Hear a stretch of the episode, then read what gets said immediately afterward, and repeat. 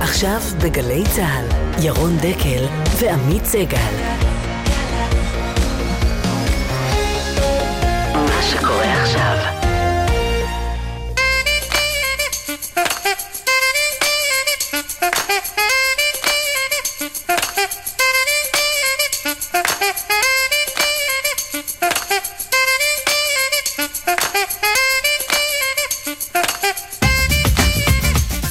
טוב אה, עמית, בוקר טוב ירון. מה שלומך? אין תלונות? איך היית מגדיר את מה שקרה אתמול? 1. קטטה קטנונית, 2. קטטה מכוערת, 3. קטטה עלובה, 4. קטטה מגעילה. חמש, כל התשובות נכונות. כל הכבוד. זה היה משהו באמת יוצא דופן אתמול. אנחנו נדבר על העניין הזה כמובן, תכף אה, ראיון עם שר הביטחון אה, אביגדור ליברמן. ממקום ביקורו בטנזניה, הוא לא רק מצטער על הפרסום של תקיפת הכור, הוא גם אומר שנגרם נזק ממשי לביטחון המדינה. מי צדק? נשאל אותו. איזה מהאהודים צדקו, אהוד אולמרט או אהוד ברק? אנחנו נשאל את השר אביגדור ליברמן בריאיון שהקלטנו לפני שעה קלה. רפי איתן הוא בן 93, אז הוא היה בן 83, אה, ותיק שרי הקבינט, חוץ משמעון פרס כמובן, והוא ידבר איתנו כאן וימתח ביקורת חריפה על הפרסום. מראש לא היה צריך לפרסם, הוא יאמר, וגם יחלוק איתנו סיפורי ריגול, אפרופו ה... אתה יודע, הדבר שלא שמנו לב אליו כל כך, והוא. אה, איך השיגו סוכני המוסד. כן, הפעולה בווינה. נכון, Mm. אז נחלוק איתו כמה סיפורי ריגול, יותר נכון נחלוק איתנו, ואודי סגל, עמיתנו, שהגיע למסקנה לגמרי לבד, שהגיע למסקנה הנכונה, לבד, שיש שהוא- כור גרעיני, ומה קרה לו אחרי שהוא פנה בשאילתות בנושא. אה, רמז, אה, לא, הוא לא נכנס לחדר חקירות לא. ועבר אה, טלטלה עזה. בלי שהרגשנו, יש היום בחירות במרץ. אחרי פרישת ההנהגה הוותיקה, מתייצבים על אה, קו הסיום שני נציגי הדור הצעיר, תמר זנדברג אה, או אבי בוסקילה. האם יש במרץ אפשרות להציב בראש הרשימה מועמד מזרחי לראשונה בתולדותיה? אנחנו נשאל בשעה הבאה את חיים אורון ורן כהן שיהיו איתנו. אה, שתי חברות כנסת, או שלוש, קראו אה, לפתוח בחקירה פלילית על אונס שלוש. נגד, נגד אה, כוכב בית"ר אנטוני ורן. אתמול זה הסתיים כאשר אה, כוכבת הסרטון סיפרה שגם האירוע שם וגם הצילום היה בהסכמתה. נדבר איתן ונשאל האם הן מתחרטות. וחוץ מזה, כמובן, ברבע לעשר שיחה בהפתעה. ברבע, ברבע לאחת עשרה, אדם מן היישוב, היום, אה, לא עלינו, מדפיס אה, מודעות אבל. שלא נזדקק. שלא נזדקק חס וחלילה. אה, אבל יש כל מיני שאלות גרפיות וטקסטואליות, נכון? איזה פונט, באיזה כן. פונט הייתם, מה נכון. הפונט הפופולרי? טוב, זה בשעה? השנייה. מה הצבע? האם היה פעם מודעת אבל לא שחור לבן? צבעונית? נכון. אני בספק. טוב, אנחנו נשאל אותו. הבוקר דקל סגל, העורך אילן ליאור, יחד אה, איתו גל, גל ויצנר, שיר עזרף. טכנאי פה הוא מור הרטוב, ואצלך? מי הטכנאי? קיקו נדב כמובן. דקל סגל עד 11.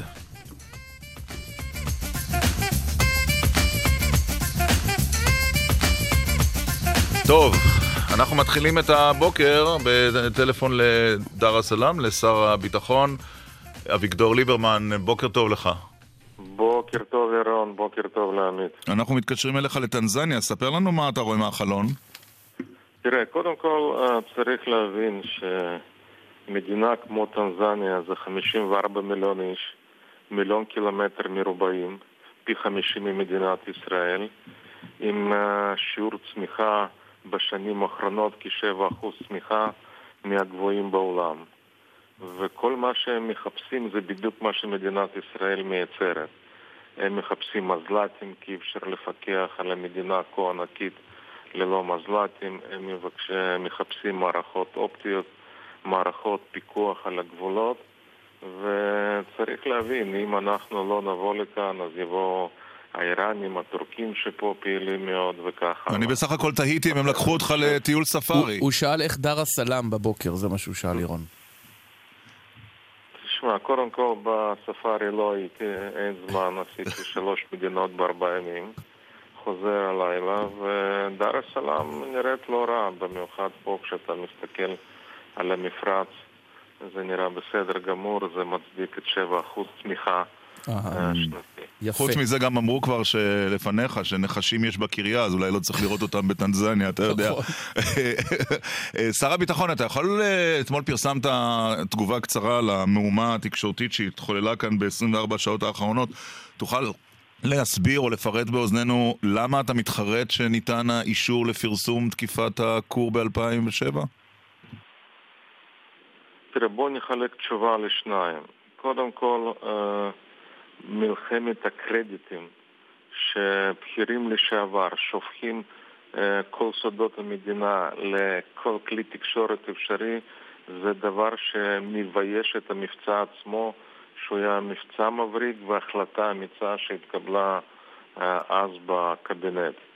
אה, וגם מבחינת ההחלטה, אני חושב שסך הכל צנזורה קיבלה החלטה נכונה בפן המקצועי, מה שלא צפו, כולל mm-hmm. אותי, אני לא צפיתי שעד כדי כך מאבק הקרדיטים יכול להעביר אנשים על דעתם. למה? איפה ראית שזה...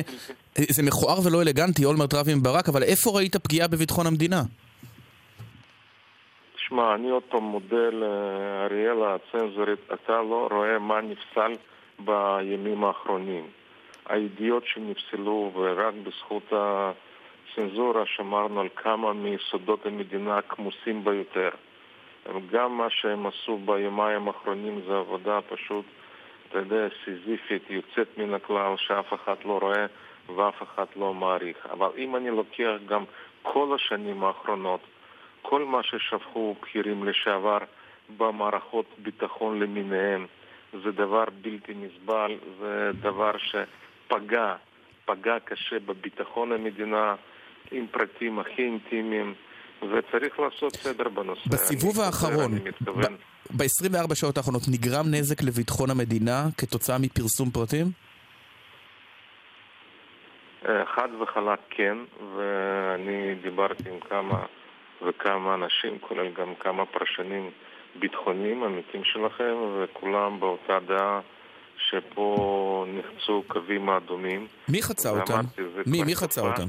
סליחה, אה, בשנים האחרונות אה, זאת מגמה שהולכת ולצערי מתגברת, ואני מתכוון בימים הקרובים לדבר, הקרובים לדבר עם כמה משופטי בית משפט עליון לשעבר, ולתת uh, מין uh, אופציה לבחון את כל ההתנהלות של לשעברים. אתה יכול לומר אבל מישהו מסוים לא שדבריו הטרידו אותך? אהוד אולמרט, לא- אהוד ברק. אני, אני לא רוצה להזכיר את השמות, לא רק מה שהזכרתם, הרבה מעבר לכך. ובכוונה לא רוצה לדבר לא על השמות, לא על הפרסומים ואיפה פורסם. אבל אולי אבל תסביר לנו למה מראש, אדוני שר הביטחון, הייתה עילה לפרסם אחרי 11 שנים את, ה... את האירוע הזה. היום. למה בעצם הוחלט לפרסם את זה באופן רשמי? תראה, זה פורסם uh, באופן הכי רשמי בספר של uh, ג'ורג' בוש, זה פורסם על ידי דויד מקובסקי בניו יורקר, היה לחץ של כלי תקשורת בארץ. ואחרי כל מה שכבר נכתב, פורסם, אה, מבחינה מקצועית לא הייתה הצדקה. אה, גם היה קשה לעמוד מול הבקשות אה, של אנשים מבית משפט להתיר לפרסם. מה שכן, אף אחד, אמרתי, לא תיאר שעד כדי כך האגו הוא חשוב לאנשים, שאנשים הכי בכירים לשעבר מוכנים פה לנהל מלחמת גוג ומגוג. זה פשוט, כמו שאמרתי, הקרדיט מגיע ללוחמים, לטייסים, ברור. לחיילים, לכולם. אבל, אבל שר הביטחון, זה... מי קיבל את ההחלטה לפרסם? והאם זה לא נבע מהעובדה תראה. שהספר של אהוד אולמרט ממשמש ובא והוא הפעיל לחץ עליכם? תראה, מי שמקבל החלטה זה הצנזורה. ואם מקבל את הצנזורה זה גוף עצמאי לגמרי. אה, ומקבלים החלטה במישור המקצועי לגמרי. הם לא צריכים, אה, אתה יודע, אישור נוסף של, מאף אחד, אבל כשבאו אליי וסיפרו ואמרו, אמרתי, נראה לי בסדר גמור, נראה לי באמת אה, החלטה מקצועית, שקולה, אוקיי, עוד פעם החלטה כזאת מתקבלת אחרי התייעצות עם כל גורמי המודיעין, כולל אמ"ן, מוסד, שב"כ, עם... כולם, זה לא mm-hmm. שהחלטה מתקבלת על ידי איש אחד. אתה יודע, במנותק כן. כל ההקשר הביטחוני. תגיד, אה, שר הביטחון... אני גם הייתי שלם עם ההחלטה הזאת. עד, ש... עד שפתחת עיתונים. אה, אתה היית בחלק מן הזמן בממשלת אולמרט ההיא. הצטרפת אחרי המלחמה באקט, איך נגיד את זה? שאף אחד לא ממש הבין לא מפורש, בדיוק. באקט שנראה אז מוזר. זה קשור היה לאירוע הזה שהתפרסם אתמול רשמית?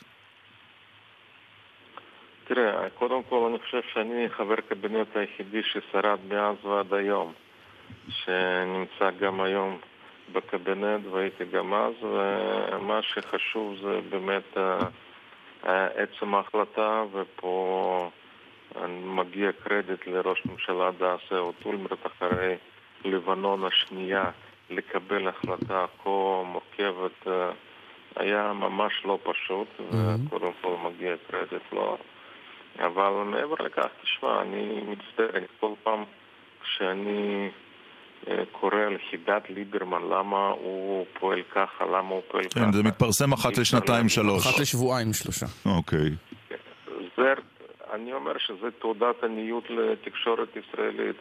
הם לא מסוגלים, אתם לא מסוגלים להבין שאנשים לפעמים פועלים רק מתוך העיקרון, רק מתוך... טובת המדינה. לא, לא מאה אחוז. אנחנו באמת מתקשים להבין את זה, זה נכון. אנחנו רק שואלים האם טובת המדינה, שכללה את הצטרפותך לא ברורה במחיר סוף עונה של שר בלי תיק או שר לעניינים אסטרטגיים, כללה את המידע על הכור. עמית, סליחה.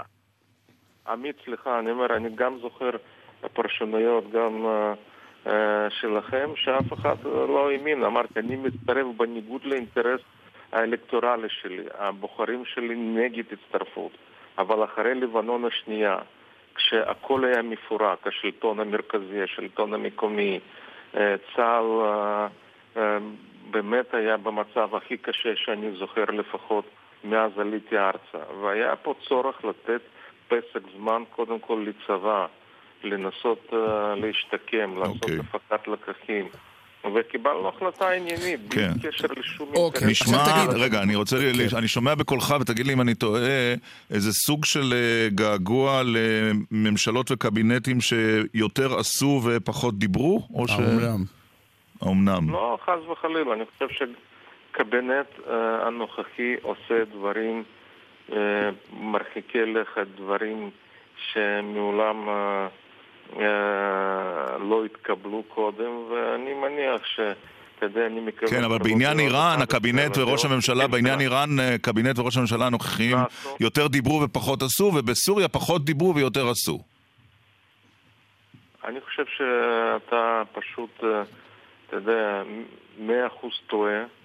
זה לא יהיה תקדים, שר הביטחון. זה שדברים לא מגיעים לתקשורת, זה אפילו טוב שכך. אבל זה שלא מגיע לתקשורת, זה שלא מגיע לידיעת הציבור, זה לא אומר שדברים לא נעשו. נעשים, נעשו דברים שמעולם לא ראיתי קודם, וכמו שאמרתי, אני הרבה שנים חבר בקבינט. כן. אה, עשרות שנים גם יושב ראש ועדת חוץ וביטחון. נעשו דברים, ובאמת טוב שזה ככה. טוב שהם נעשים וטוב שזה okay. לא אוקיי. מגיע לידיעת... בוויכוח בין אולמרט וברק, שבו אולמרט אומר ברק בעצם ניסה ממניעיו הפוליטיים הצינים לעכב את הפעולה, וברק אומר אולמרט היה יהיר ופזיז. איפה אתה? תראה, אני לא אכנס לשום ויכוח, אמרתי, הייתה... לא, אמרת, אמרת אתמול בהודעה שלך, היו כאלה שהיססו והיו כאלה שעשו. מי היסס ומי עשה? היה מבצע מבריק והקרדיט אה, מגיע ללא ספק לראש הממשלה. ולא לשר אה, הביטחון. כמו שכבר... מה מה? ולא לשר הביטחון. אמרתי, אמרתי, קרדיט קודם כל מגיע לראש הממשלה, לכל זרועות הביטחון, גם לצבא, גם למוסד, גם לאנשים שביצעו את הפעולה. שם נמצא הקרדיט, כל השאר זה... אוקיי. Okay. אם אנחנו מדברים על uh, גרעין, uh, שר הביטחון uh, ליברמן, בחודש מאי הנשיא האמריקני מאיים לסגת מהסכם הגרעין עם איראן. מה יקרה אז, אם הוא יבטל את ההסכם או ייסוג בו? בוא נדמיין לו ישראל לא הייתה משמידה את הכור בסוריה. אתה יודע מה ההפרש בין... השמדת כור לבין תחילת מלחמת אזרחים בסוריה. וברור שלו ישראל לא הייתה משמידה את הכור, אז עם פרוץ המלחמה הסורים כבר היו עם הכור גרעיני יכולת גרעינית מבצעית. אני אפילו לא רוצה לדמיין מה היה קורה במקרה הנ"ל. לכן גם לגבי הגרעין האיראני, המצב לא פחות חמור, אלא יותר חמור. אבל שאלתי ככה, מה יקרה? מה, מה, מה התוכנית של ישראל, או מה עומד לקרות אחרי שטראמפ ייסוג בו? אתה יודע, אני כבר uh, כמה פעמים אמרתי, לי יש uh, זיכרון סלקטיבי מאוד. אני מה שאומר כרגע שהנושא של uh, כל השאיפה, האמביציה הגרעינית האיראנית זה הדבר המרכזי שמאיים על שלום העולם וגם על מדינת ישראל. לכן אנחנו מחויבים למנוע מהם את היכולת הגרעינית ונעשה הכל. אני מקווה שגם בארצות הברית תתקבל החלטה בנידון וכמו כן. שתמיד אמרנו, אנחנו השמדנו בזמנו כור גרעיני בעיראק גם בסוריה, ואני מקווה שכולם okay. לומדים את הלקח. יפה. בוא נעבור לנושאים אחרים ברשותך, ואז נשחרר אותך לביקור בטנזניה. כי אני מבין שהנשיא שם אה, מחכה. אה, אורלי לוי, אתה רוצה לאחל לה מפה הצלחה לחמשת המנדטים שלה בסקר? או להביע, צער, או להביע צער שהיא מצליחה, גם זה אפשרות. גם זו אפשרות. קודם כל, אני, קודם כל, אני מפרגן ואני מקווה, מקווה שהיא תצליח בגדול. מה שצריך להבין, אורלי לוי לא הביאה כל אחד לישראל ביתנו ולא לוקחת כל אחד מישראל ביתנו. אז לי באמת פה אין שום בעיה. אז למה שמת אותה מקום שתיים אם היא לא מביאה שום דבר? תראה, אני מסתכל על התוצאות של הבחירות האחרונות. ביישוב שהיא גרה, במסילות דמאני, קיבלנו שש קולות. בבית שאן קיבלנו ב-284 קולות, קרי 2.5 אחוז, חצי מהממוצע ארצי.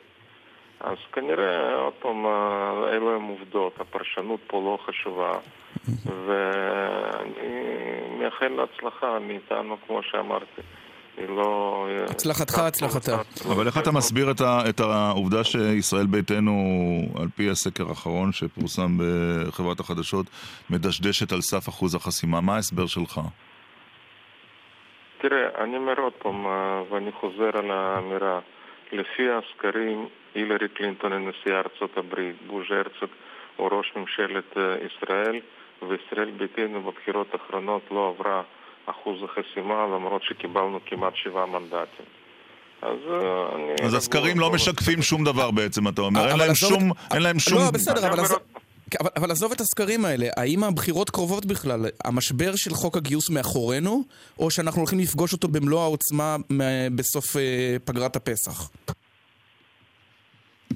תראה, יש פה התחייבות של כולם לקבל אה, אותן מסקנות של הוועדה המקצועית שמיניתי במשרד הביטחון, בשיתוף של כל הגורמים הרלוונטיים, מראש אכ"א, רב צבאי ראשי, כולל אה, פרקליט צבאי ראשי, יועץ משפטי של משרד הביטחון וכך הלאה.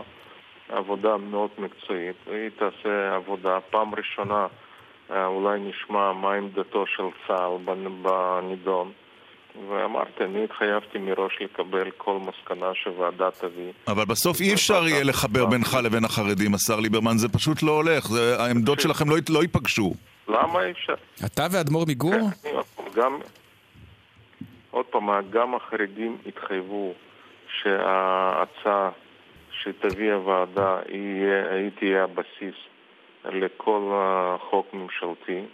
ואני עוד פעם, אין לי פה עניין לריב עם אף אחד, אנחנו לא נגד חרדים, אנחנו נגד כפייה דתית, לי אין שום בעיה עם החרדים, ישבתי איתם בממשלות. אני חושב שבממשלה הזאת, בשנה האחרונה הם הגזימו לחלוטין, וזה התחיל מביטול מתווה הכותל. Mm. וזה ניסיון לשנות את הסדרי דיור, ועבודות רכבת בשבת, ומרכולים, וגישור בבתי דין רבניים וכך הלאה. Okay. אוקיי. הדברים האלו פשוט uh, כבר, uh, אתה יודע, יצאו מכל ה... מהאף ומהאוזן. אני מניח שאתה עוקב אחרי המשפטים שמתנהלים של אנשי ישראל ביתנו, השבוע מקורבך, שהיה מנכ"ל המפלגה גודובסקי נשלח לכלא, המשפט של סגנית השר לשעבר פאינה קירשנבאום עודנו מתנהל, ואנחנו מכירים אותך הרבה מאוד שנים כמנהל מאוד ריכוזי.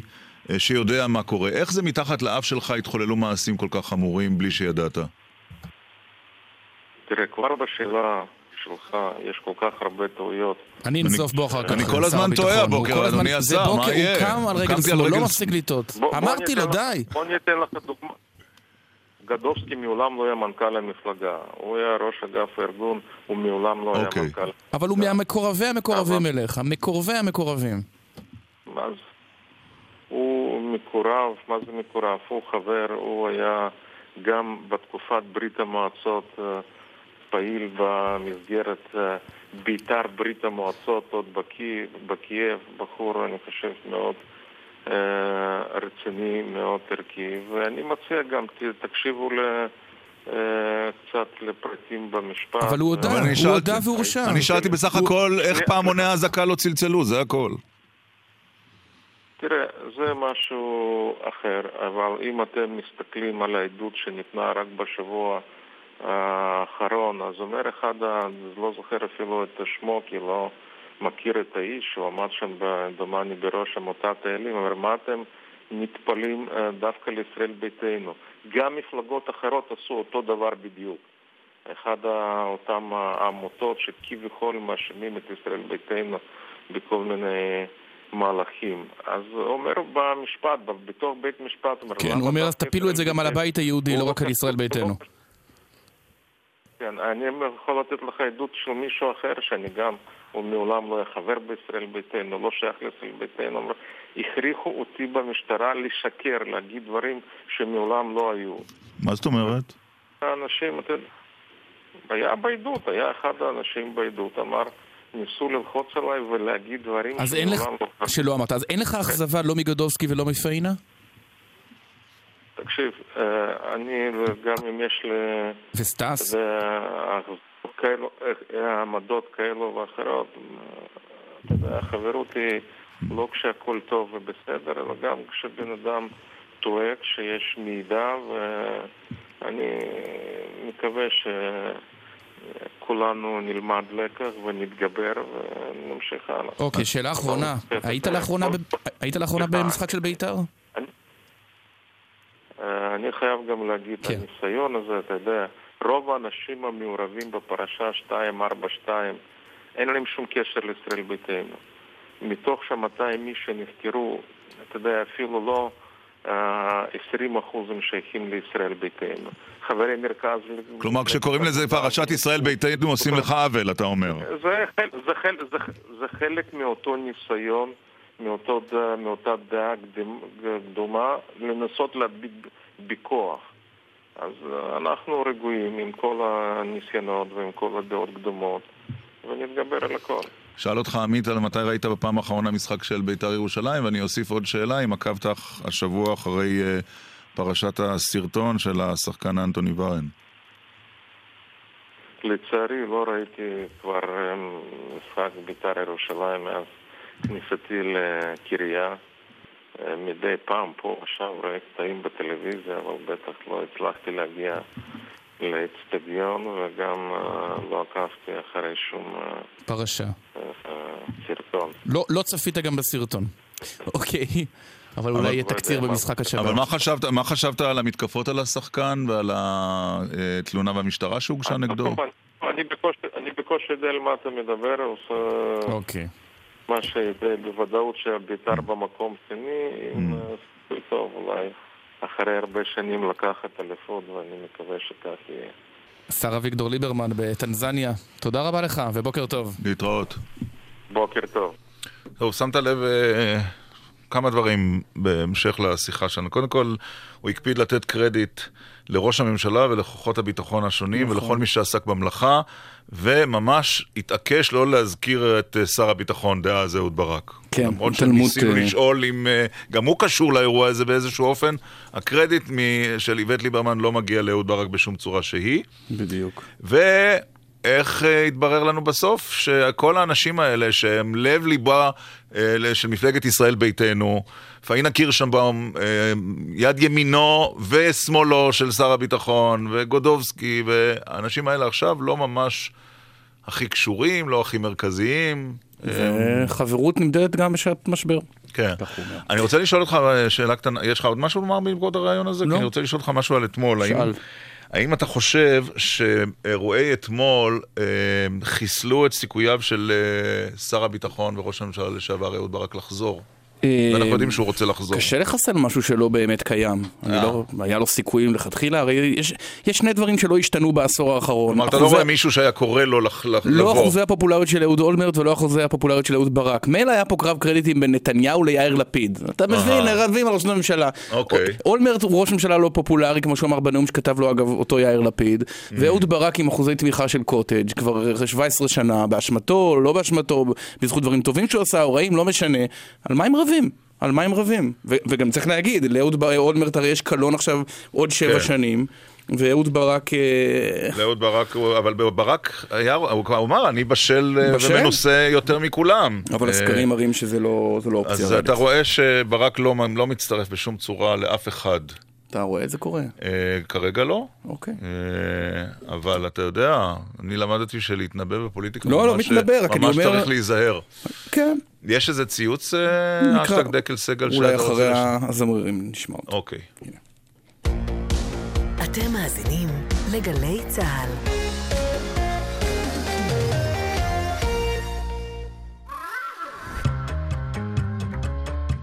דקה ישראלית.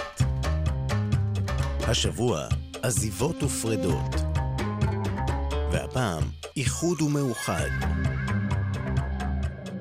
ב-22 במאי 1951 דיווח עיתון הארץ. החל בחצות ליל שלשום חיים 13 אלף נפש המרוכזים ב-80 משקי הקיבוץ המאוחד בסימן פילוג רעיוני וארגוני בעקבות ההחלטה הגורלית לתנועה הקיבוצית.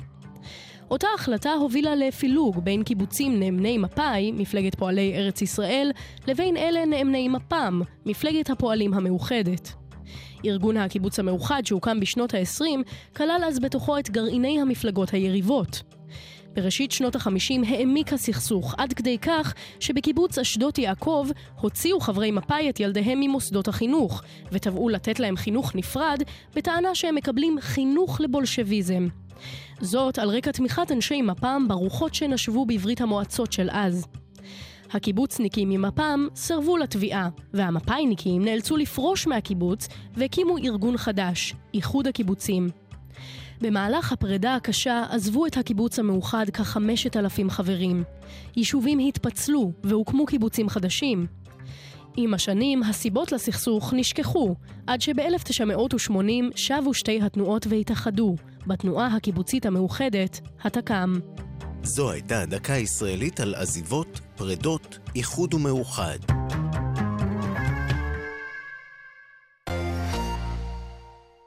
שלום, כאן שר הכלכלה והתעשייה, אלי כהן. התעשייה הישראלית היא מקור לגאווה לאומית, לחדשנות, למעוף ולחזון. לרגל יום ההולדת ה-70 למדינה, אני מזמין אתכם לעירית חוויה בתעשייה.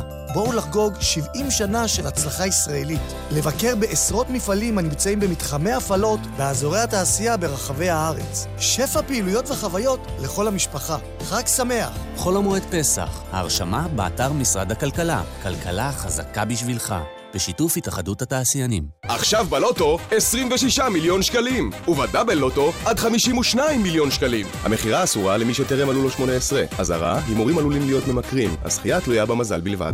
פברואר 2010, דניאל יובל ומשפחתו יוצאים לטייל. עשינו קרב כדורי שלג, אבא שלי אמר לי בואו נרד למטה, ואז אמרתי לו נשאר עוד חמש דקות, ואז ממש צעד אחרי שאמרתי את זה, אז דרכתי על מוקש. ראיתי שנקטעה לי הרגל, ואז אבא שלי הרים אותי, שאלתי אותו אם זה חלום רע מה שקרה. הרשות לפינוי מוקשים פועלת להסרת שדות המוקשים כדי שתאונה שכזו לא תישנה. מטיילים בטוח, מוגש מטעם הרשות לפינוי מוקשים במשרד הביטחון. עכשיו בגלי צה"ל, ירון דקל ועמית סגל. טוב, כן, עכשיו לאירוע האחר. כן. הסרטון שאיש כמובן לא ראה, אתה לא. ראית, נכון? לא, גם אני מחכה לא. לספר. לא, אני לא ראיתי ואני גם לא מצטער שלא ראיתי. אני מודה ומתוודה, הסרטון כן. של השחקן, אה, אנטוני ורן, בית"ר ירושלים, והקריאות כן. של חברות הכנסת אה, לחקור כן, חקירה פלילית על אונס. היו שלוש, ארבע כאלה. מרב אה, מיכאלי, שעל- שהגישה תלונה במשטרה, מהמחנה נכון, הציוני. מיכל רוזין, עליזה לביא ופנינה תמנו שטה. שתיים איתנו. נכון. חברת הכנסת מיכל רוזין ממרץ, בוקר טוב. בוקר אור. ושלום לעליזה לביא מיש עתיד. בוקר טוב. שגם יושבת ראש בוועדה בכנסת למאבק בסחר בנשים וזנות, צריך לומר. נכון. השאלה היא כמובן האם לא הזדרזתם, חברת הכנסת אה, לביא. הזדרזנו. אני קראתי לך למשטרה לפתוח אה, בחקירה, בלי אה, להשתאות, וגם של כל מי שהיה מעורב אה, באירוע המבזה הזה. ראינו עצימת עיניים מופגנת גם של ראשי הקבוצה, וחוסר עניין אפילו לייצר איזושהי מראית עין של כוונה לבוא, לבדוק אה, ולטפל. ואני כחברת כנסת, כן, קוראת למשטרה. תראו, אנחנו נמצאים בעיצומה של מכת אה, מדינה. הסרטונים הללו עפים ברשת ובכלל, ואני אני מקבלת הרבה מאוד פניות. ואני אני אומרת לכם, תשמעו, אנחנו נמצאים במציאות שבה אה, סמי... אה, סמים אה, מופצים וכל המציאות הזאת, ויש פה שאלה בהחלט שאנחנו באנו ואמרנו, צריך לבדוק. ואי אפשר להמשיך לעצום את העיניים, והייתה פה עצימת עיניים מופגנת גם של ראשי הקבוצה. אבל, אבל נשאלת אני- אני השאלה, רוצה נשאלת השאלה, אולי אני אפנה אותה למיכל רוזין, עצימת עיניים במה? בסוף בסוף מגיעה אותה אה, בחורה למשטרה ואומרת הכל היה בהסכמה. טוב, קודם כל אני לא מכירה את אותה אישה באופן אה, פרטי, ולכן כל מה שאני אגיד אה, זה מהניסיון שלי עם הרבה מאוד אה, נפגעות ונפגעי תקיפה מינית. קודם כל, קצת מצחיק אותי, אני חייבת לומר, שכשאישה טוענת לאי הסכמה, כולל אה, ילדה בת 14 שטוענת לאונס קבוצתי, אז כל התקשורת אה, והציבור מפקפק בטענות שלה, והאם באמת היא הסכימה או לא הסכימה, אבל כשאישה אומרת הסכמתי, אז כולם אומרים, הנה, הוכחה, היא אומרת שהיא הסכימה. אז בואו נדבר על מהי הסכמה. ואני חושבת ששאלת ההסכמה עלתה לא פעם בחברה הישראלית, בעיקר כשמדובר על פלילי מול ציבורי. ראינו זמר מפורסם עם ילדה בת 17, שניצל את מעמדו ואת הפרסום שלו ואת הכוח שלו, ועדיין זה חוקי במדינת ישראל. ואנחנו- ולכן הוא לא עמד לדין. נכון. כל, האם זה עדיין בסדר, מה שקרה? את, ה... את אומרת שיש הבחנה בין מה, ש, בין מה שמוסרי לבין מה שפלילי. אבל השאלה היא, אם אתם כחברות הכנסת... טוענת, כן. קודם כל, עובדה שכל הגברים, כולל אלה שהשתתפו, טוענים היה פה אירוע קשה ומכוער. אם הכל בהסכמה והכל נפלא, אז מה קשה ומכוער? שזה יצא החוצה? יש פה שאלה של הסכמה. אבל אולי זה לא עניין? למשטרה, אם כך. והאם... יכול להיות, אני לא הגשתי תלונה במשטרה, אבל אני שואלת ציבורית, ובעיניי זה הדיון החשוב ולכן עליתי לדבר אצלכם. מהי שאלת ההסכמה? מהו מין בריא, הדדי, מכבד? האם נכון ש... ואנחנו מנסים ללמד את זה את בני הנוער, ואותו שחקן כדורגל, אתה יודע, הוא מחנך בני נוער, גם אם הוא לא לקח לעצמו את תפקיד המחנך, הוא מחנך בני נוער, לא רק אלה שמשחקים בקבוצות של בית"ר ירושלים, אלא כאדם מפורסם, כאדם בעל מעמד, ככוח.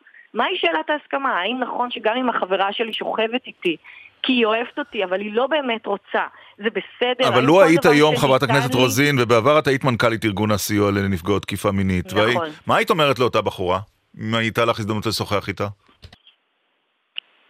אני לא, אני, אני רוצה לדבר על הרבה אחרות שאני מדברת איתן, ואני חייבת לומר לך שהיכולת של נשים להגיד לעצמן, אומרים כל אחת כמה, מדווחת, מספרת, אומרת, מעלילה, היכולת של נשים להגיד לעצמם, נפגעתי, נאנסתי, אני יכולה לדבר עם אישה שתתאר לי בפרוטרוט אירוע של פגיעה מינית, של ניצול, של אונס, ובסוף היא תגיד לי, מזל שלא נאנסתי. אני בחיים לא אגיד לה, את כן נאנסת.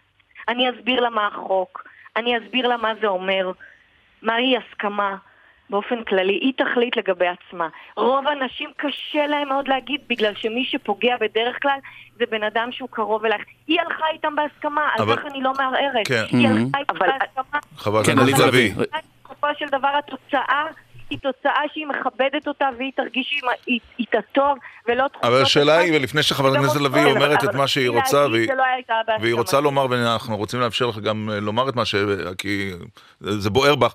לא מיהרתן, ואולי התקשורת גם, בשיפוט השחקן, חברת הכנסת לביא? אני חושבת שעולות פה באמת אה, שתי שאלות. ולגבי השחקן, השחקן היום אומר, כן, הוא אומר, אני מצטער על האירוע המכוער הזה. אז הוא אומר את זה היום, נכון? הוא אומר את זה היום. אני לא חושבת שמיהרנו. קראנו פה אה, למשטרה לפתוח בחקירה, ואני חושבת שאת החקירה הזאת צריך לעשות, צריך להמשיך לעשות. יש לנו את חוק הסרטונים. חוק הסרטונים שבא ומדבר על אה, איסור אה, הפצה.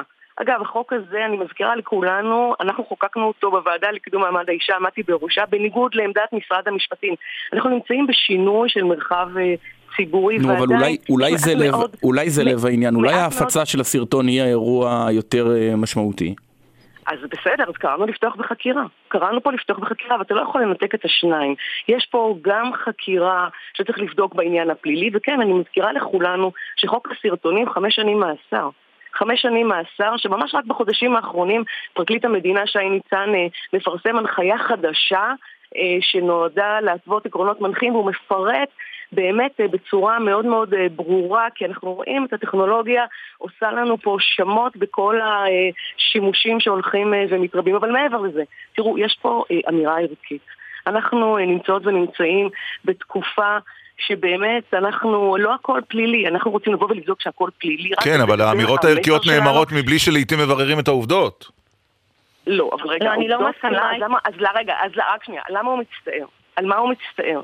אנחנו לא רוצים לחיות בעולם שבה יש את השאלה רק של הפלילי, יש לנו גם נורמות נכון. וערכים, והשחקן הזה... בתחום השחיתות אנחנו כבר נמצאים שם, שם זה רק עניין כן, פלילי או לא פלילי, אין שום דבר ציבורי או לא מוסרי אצלנו היום בפוליטיקה. אבל יש... יש ילדים ונערים שגדלים, שזה מודל החיקוי אה, עבורם, אם זה שחקן או ידוען אחר. אנחנו לא רוצים שהנוער שלנו יגדל בעולם של אה, ניצול בוטה ושל פגיעה בנשים, שזה נורמה אה, מקובלת. ואני אומרת שזה מסר שאנחנו כולנו, כאנשי ציבור, כהורים, כעיתונאים, כמחנכים, אנחנו צריכים להנחיל. ובאמת, הגישה שאולי נשמעת מחמירה או קיצונית, כמו שאתם מנסים אולי להוביל אה, אותנו, צריך להבין שאנחנו מבקשות ומבקשים להעביר מסר. שכן, אתה יודע, אנשים מפורסמים משלמים מחיר נוסף, זה, זה לא רק במקרה הזה. אוקיי, וזה... זה לא עובד... רק במקרה ש... הזה, וזה לא עניין רק שאנחנו מחפשים ראש של מישהו. אבל ראיתם את התגובות של בית"ר ירושלים, אה, במילים כאלו או אחרות הם אמרו אם זה לא היה בית"ר, אז אה, זה לא היה מעורר כזו סערה. אבל, אבל, אבל, זה אבל, נכון לדעתכם? זה לא נכון, כי, זה, אבל זה לא נכון, כי פרשיות קודמות, אנחנו ראינו גם עם סם האונס, ועוד אה, פרשיות אחרות שמגיעות אלינו. אני, אז נכון, אנשים מפורסמים, אתה יודע, יש פה... לא, אני שאלתי על בית"ר דווקא ספציפית, על כל, על, כל על כל המקום שלה בחברה הישראלית, וברור איזה צד היא וכולי. אז אני אענה לך, כן, בבקשה. כי גם כששאלו, כי גם כששאלו אותי אה, למה שזה ניסן סלומיאנסקי את מדברת, או למה אם זה ינון מגל, אז אני דיברתי גם שזה היה איבגי וגם שזה אחרים, ואין אצלי הבדל בין שמאל לימין בפגיעה מינית. ואני חושבת שירון עלה על הנקודה, וזו הנקודה העיקרית. אה, ניצול מיני, פגיעה מינית, הוא שימוש בכוח בדיוק כמו שחיתות ושוחד. זה בדיוק אותו דבר. זה רק מתבטא בהקשר המיני. זה בדיוק אותו דבר. אם אני כנבחרת ציבור אפילו אם מותר... אבל אנחנו הרבה יותר סלחנים, חברת הכנסת רוזין, הרבה יותר סלחנים לשחיתות מאשר לעבירות בתחום לא. המין. אנחנו הרבה יותר סלחנים לעבירות בתחום המין. ברגע שאישה אמרה, הסכמתי, אתה מיד קפצת ואמרת, הנה, היא הסכימה. הנה, היא אמרה. עד שתגידי שהיה פה ניצול מיני.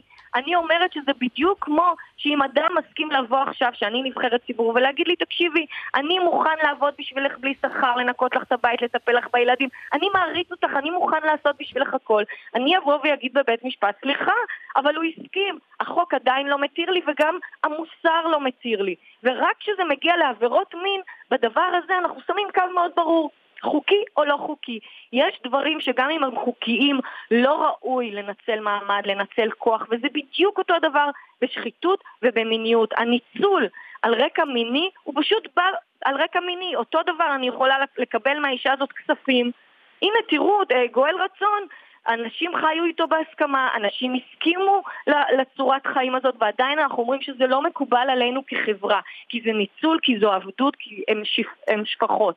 אנחנו צריכים לשים את הגבול, כמו שאנחנו שמים בשחיתות, לא רק הכל פלילי, כן, יש גם עניין מוסרי. מה בסדר לקבל, מה לא בסדר לקבל. שאלת ההסכמה לא צריכה להיות רק לפתחן של הנשים או הנפגעים, אלא okay. גם אוקיי. למי שמקבל. האם ראוי שאני אקבל? האם יש פה דבר מכבד? והם עצמם אומרים, זה היה אירוע קשה, מכוער, ולא היה צריך לקרות. אנחנו נעצור בנקודה. ועובדה שהם מתנצלים, ורק עוד מילה אחת. חצי. אני רק רוצה לדבר על העניין הזה של מכת המדינה, של הפצת הסרטים ושל התמונות. ובאמת צריך לחזור ולומר, זה, יש חוק וזה בניגוד, זה חמש שנות מאסר. ואני קוראת גם מכאן, כן, גם אבל איש, לא, איש, איש עד היום לא הועמד לדין על זה, לדעתי, נכון? אה, זה, זה באמת, באמת בעיה, אנחנו מדברים פה על נתונים מאוד מאוד חמורים. פנינו לפרקליט המדינה, לכן הוא מפרסם את ההנחיה החדשה, וגם אני קוראת לשרת המשפטים לבואו להתערב. אה, 30 כתבי אישום בשלוש שנים האחרונות, שבאמת מעט מאוד הבשילו והרבה נסגרו מחוסר עניין לציבור. אגב, אני כולל ילדות ותלמידות שאנחנו בקשר עם ההורים, שההורים לא מבינים מהי ההודעה הזאת. Mm. שהתיק נסגר. ואני אני קוראת פה באמת לנער, יש לנו הזדמנות, אה, לצערי הרב, כל שבוע אה, ציבורית כזו או אחרת, ובאמת בואו כולנו נתגייס גם ברמה הערכית, אבל אוקיי. גם באכיפה. נעצור כאן. תודה רבה לשתיכן, רבה. חברות הכנסת אה, עליזה לביא, יש עתיד. ומיכל רוזין תודה. מרץ, ועל מרץ אנחנו נדבר בשעה בשעה הבאה. הבאה, כן. תודה רבה לכם. כן, דרור כותב? אה, חברת כנסת שמודה שלא צפתה בסרטון טוענת בביטחון שהוא משפיל נשים. אמ, Hmm.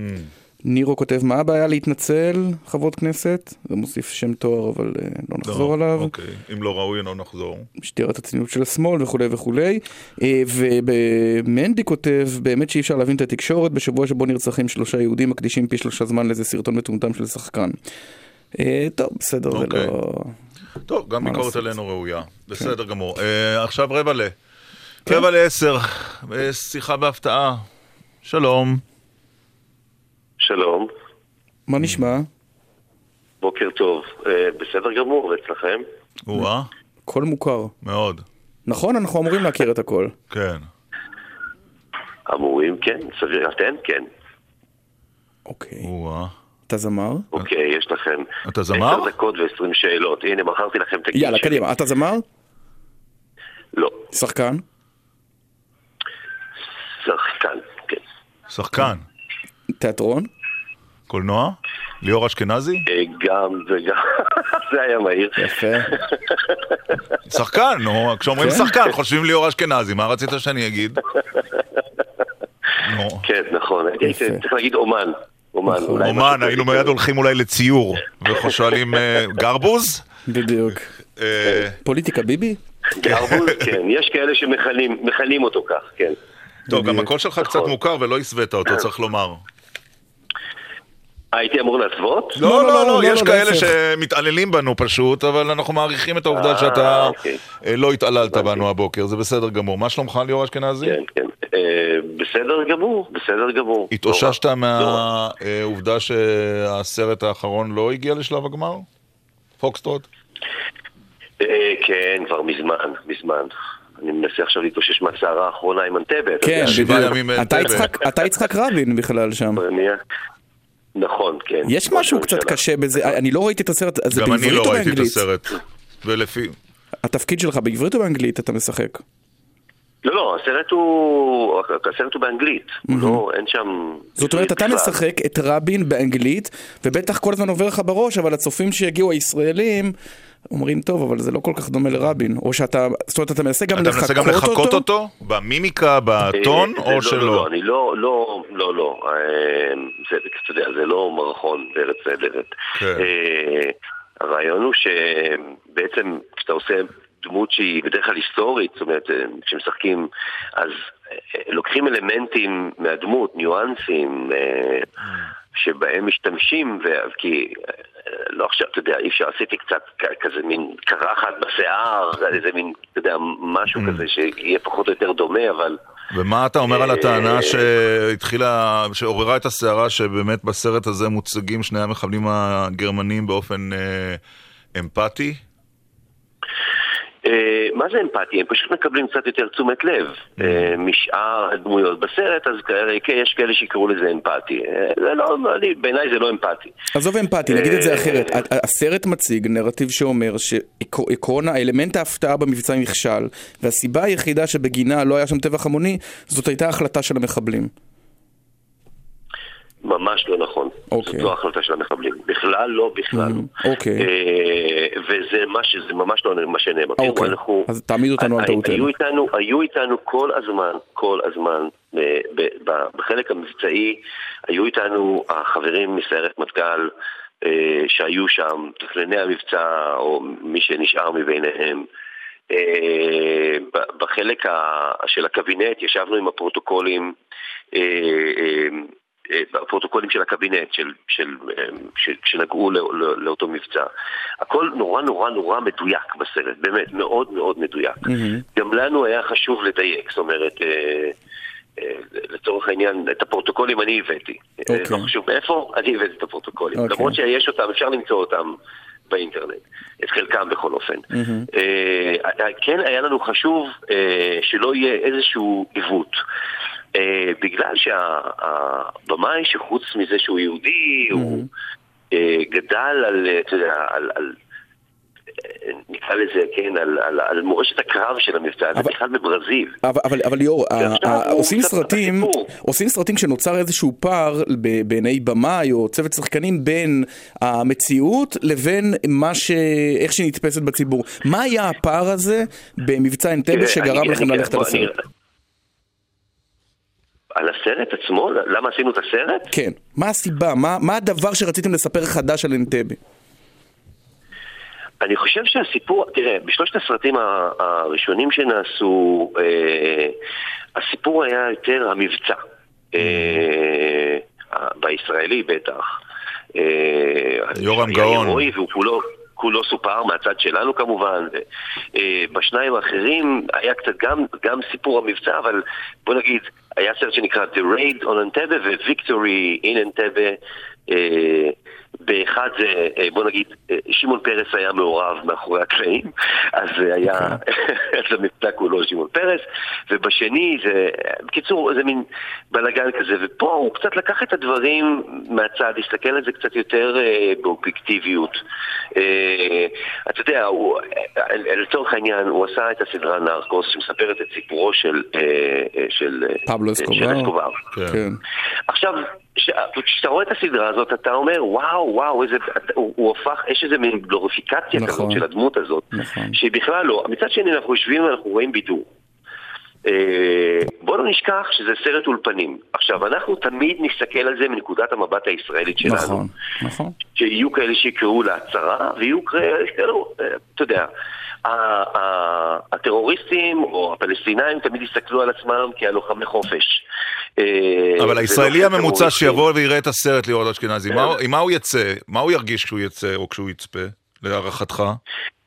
אני אגיד לך את האמת, אני כשאני ראיתי את הסרט בפעם הראשונה, ונכון שאני משתתף בו ואני, וזה לא פייר, אבל כשראיתי אותו בפעם הראשונה, כשהסתיים כל הסיפור של המבצע שם, ואני, הייתה בי איזו התרגשות קלה, הייתה בי איזו מין, אה, כן, היו חלקים שגם אותי, אה, אה, אתה יודע, קצת, אה, אני לא אומר, התבנו, אבל חלקים שהבמה החליט שהם יותר אומנותיים, והוא לוקח את זה למקום. טוב, גם, גם בנרקוס אגב, לא הכל הכל הוא בדיוק מה שהיה במציאות. לא- ברור לא... שלא, כי זה בידור. בואו לא נשכח שזה בידור, זה לא כן. סרט דוקומנטרי על אנטבה, זה לא... אה, אנחנו אבל מצפים בידור, שהכל יהיה נורא מדויק. לגמרי, זה סרט אולפנים. אם, אם הזכרת כבר בידור, ליאור אשכנזי, אני, אני חייב לומר שאני מאוד הופתעתי באופן אישי לראות אותך בגב האומה. אה, באמת? כן, כי כן, בתפקידים, כן. שלך, בתפקידים שלך התפקידים הם מאוד דרמטיים, ואתה לא בדרן, ואתה לא אה, קומיקאי. אתה, התפקידים שלך, שאני מאוד אוהב לצפות בך, אני אודה ואתוודה גם בקולנוע, גם בתיאטרון, לא נתקלתי אה, בדמות סאטירית, ופתאום אתה יושב בתוכנית שהיא אה, תוכנית סאטירה, ותפקידה בין היתר אה, להעלות חיוך על שפתנו. אני מניח שלא ראית את הקומדיות ששיחקתי בהן בתיאטרון. אה, כמו שם פרטי או האמת, אה, אלוהי הקטל, לא. הרשימה אני לא, לא אכנס. אה, וכן, זה נכון שבקולנוע, מה שמקבל קצת יותר פרסום, אני עושה תפקידים יותר דרמטיים, אבל בעיניי שחקן צריך לדעת לעשות, תראה, אני שחקן מבצע. ובעיניי שחקן אמור... כלומר, אתה בגב האומה לא, לא אומר שום דבר אלא מה שכותבים לך? לא מדויק. אוקיי. לא. זו הייתה שאלה מרושעת מאוד. סליחה.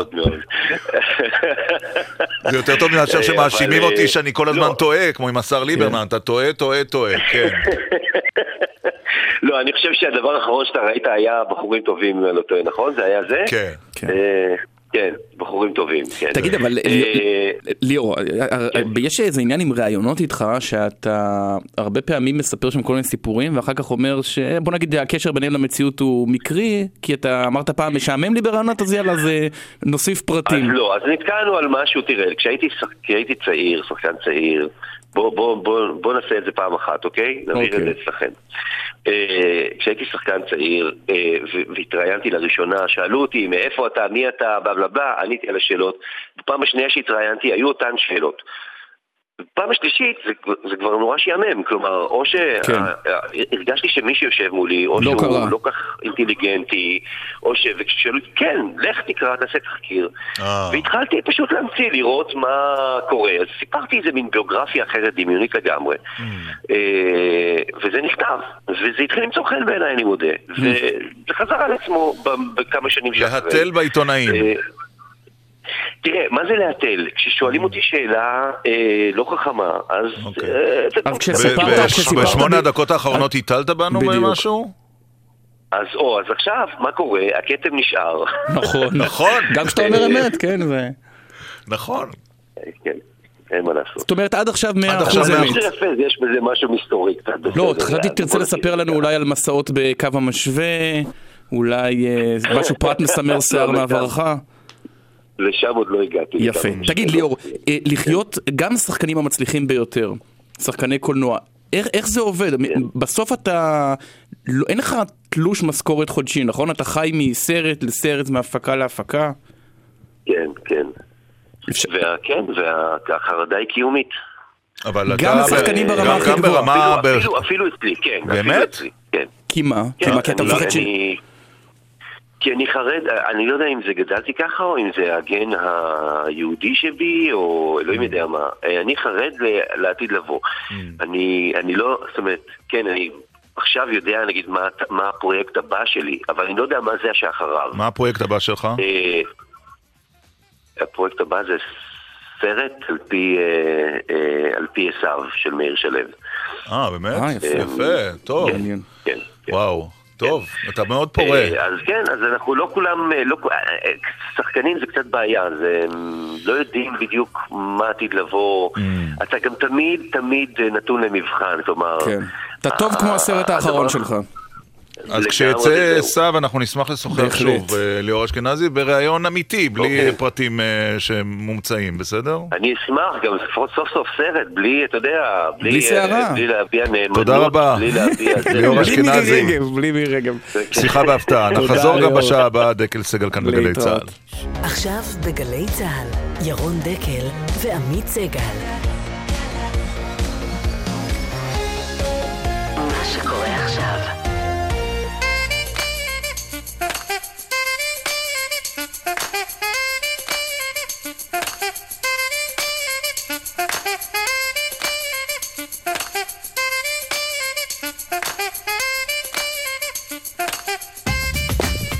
עשר וחמש דקות אה, גלי צה"ל, בשעה הזו אה, מרץ תכף אה, נדבר עליה, דרמה. על, באיזה מטה אתה מוצב הערב? וגם על ערוץ 20, שביום ראשון מעלה מהדורת חדשות. מהדורת חדשות בשעה שמונה. נכון. נדבר על זה בעוד מעט. אתה במתח לקראת הבחירות במרץ, עמית? אני לא ישנתי בלילה. האם התוצאה הוכרעה לדעתך? כן, כן? כן. אין סיכ- שום סיכוי להפתעה? לא. אז אולי נשדר שירים במקום השיחה לא, עדיין הבאה? תמיד מעניין לראות. כי היא צומחת בסקרים גם, נכון. חמישה לשבעה שמונה. נכון. אוקיי, איתנו שניים. שלום ליושב ראש מרצ לשעבר חיים אורון. שלום עמית, שלום ירון. בוקר טוב לרן כהן, לשעבר שר התעשייה והמסחר וחבר כנסת אה, תקופה ארוכה ממרץ. שלום לירון ולעמית, אה, ג'ומס היה שר החקלאות, לא ציינתם. נכון, נכון. אבל זה נגמר כל זה היה כך כל כך מהר בדיוק, שניכם כל כך- זה עבר. כל כך מהר, לא הספקנו לזכור את זה. נכון, נכון. רן כהן, אתה היית בעצם המעסיק הראשון של תמר זנדברג, היא הייתה העוזרת הפרלמנטרית שלך, אני עוד זוכר את הימים ההם. שמע, הגדרה מעשית כמעט מעליבה במצב הזה, אבל... אה, הוא רצה נכון להגיד, הוא רצה להגיד, רן כהן, אתה היית הראשון שזיהה את כישרונה. ויכולותיה הפוליטיות, רק יצא לו עקום. אז שיגיד את זה ככה, נו, מה, מה הוא מתחיל? אני כאן כדי לתרגם ש- אותו, זה אתה היית. הראשון, רן כהן, שזיהה את היכולות הפרלמנטריות של תמר זנדברג. זה, אני, אני מודה על האמת שברגע שבו התחילה לעבוד איתי בתור עוזרת פרלמנטרית, הייתה הצלחה ענקית. אני, אתם לא יכולים לתאר לעצמכם, אתם כן יכולים, כי שניכם מכירים את עבודת הכנסת, אבל עוזר פרלמנטרי שמצליח ל- לספוג בבת אחת את כל עבודת הכנסת, את העבודה בתקשורת, את היכולת לקדם דברים ולחדש, זה דבר שהוא, אה, אין, אין למעלה ממנו בעבור חבר כנסת. אבל כשאתה, היום אתה, אתה, אתה תומך בזנדברג היום, אבל כשאתה התמודדת מול ביילין אה, לפני עשור, זה היה, אני חושב, על ראשות מרץ, אמרת, כש... אפילו יותר. אפילו יותר. כשלא נבחרת, שמרץ אה, הפסידה הזדמנות לחבר אליה קהלים חדשים, שאולי אתה היית מביא כיושב ראש המפלגה. האם אבי בוסקילה, שמתמודד היום מול תמר זנדברג, לא עשוי להיות הרן כהן של 2018 ולהביא ולפתוח את מרץ לקהלים חדשים? אני חושב שהתוספת של ההצטרפות של אבי בוסקילה לרשימה הבכירה של מרץ היא בהחלט תוספת חשובה וטובה ואני בטוח שהיא תשפיע לטובה על ההנהגה של מרץ ועל מיקומה של מרץ במפה הפוליטית. אם מותר לומר במשפט טיפה יותר מורכב, אני חושב שמרצ נמצאת במצב ממש מצוין, כיוון שהיא נמצאת במצב שבו גם היא מצליחה לשמור על, על בסיסה ועל העקרונות שלה, אבל היא גם מצליחה היום להתחבר אל החברה הישראלית בצורה מאוד מאוד טובה. בשני הדברים האלה אני חושב שפשוט תמר זנדברג יכולה לעשות את זה בצורה מעולה, ואני בטוח שאבי בוסקילה יהיה תוספת טובה, כמו שאבי דבוש הוא תוספת טובה. חיים אורון, למי, נכון. למי אתה מצביע? אני בדרך כלל לא מפרסם למי אני מצביע, אבל אתם יכולים לנחש שהפעם אני ורם נצביע אותו הדבר. הבנתי. זאת תהיה הערכה מושכלת. תגיד, כשאתה מסתכל אחורה, ויש לך את הפרספקטיבה עוד מימי שולמית אלוני, שהייתה המנהיגה הראשונה של מרץ, ועד תמר זנדברג, במה, במה מרץ השתפרה ובמה הורע מצבה ב-25 השנה האלה? עמית, תראה, אה, לי קל להגיד את זה, רן לא חייב להגיד את זה, אבל אני מדבר גם על עצמי. מרצ היא יותר גדולה מראשיה. זה היה נכון משולמית אלוני שהייתה מאוד גדולה דרך יוסי שריד ודרך יוסי ביילין וזהבה וגם ג'ומס.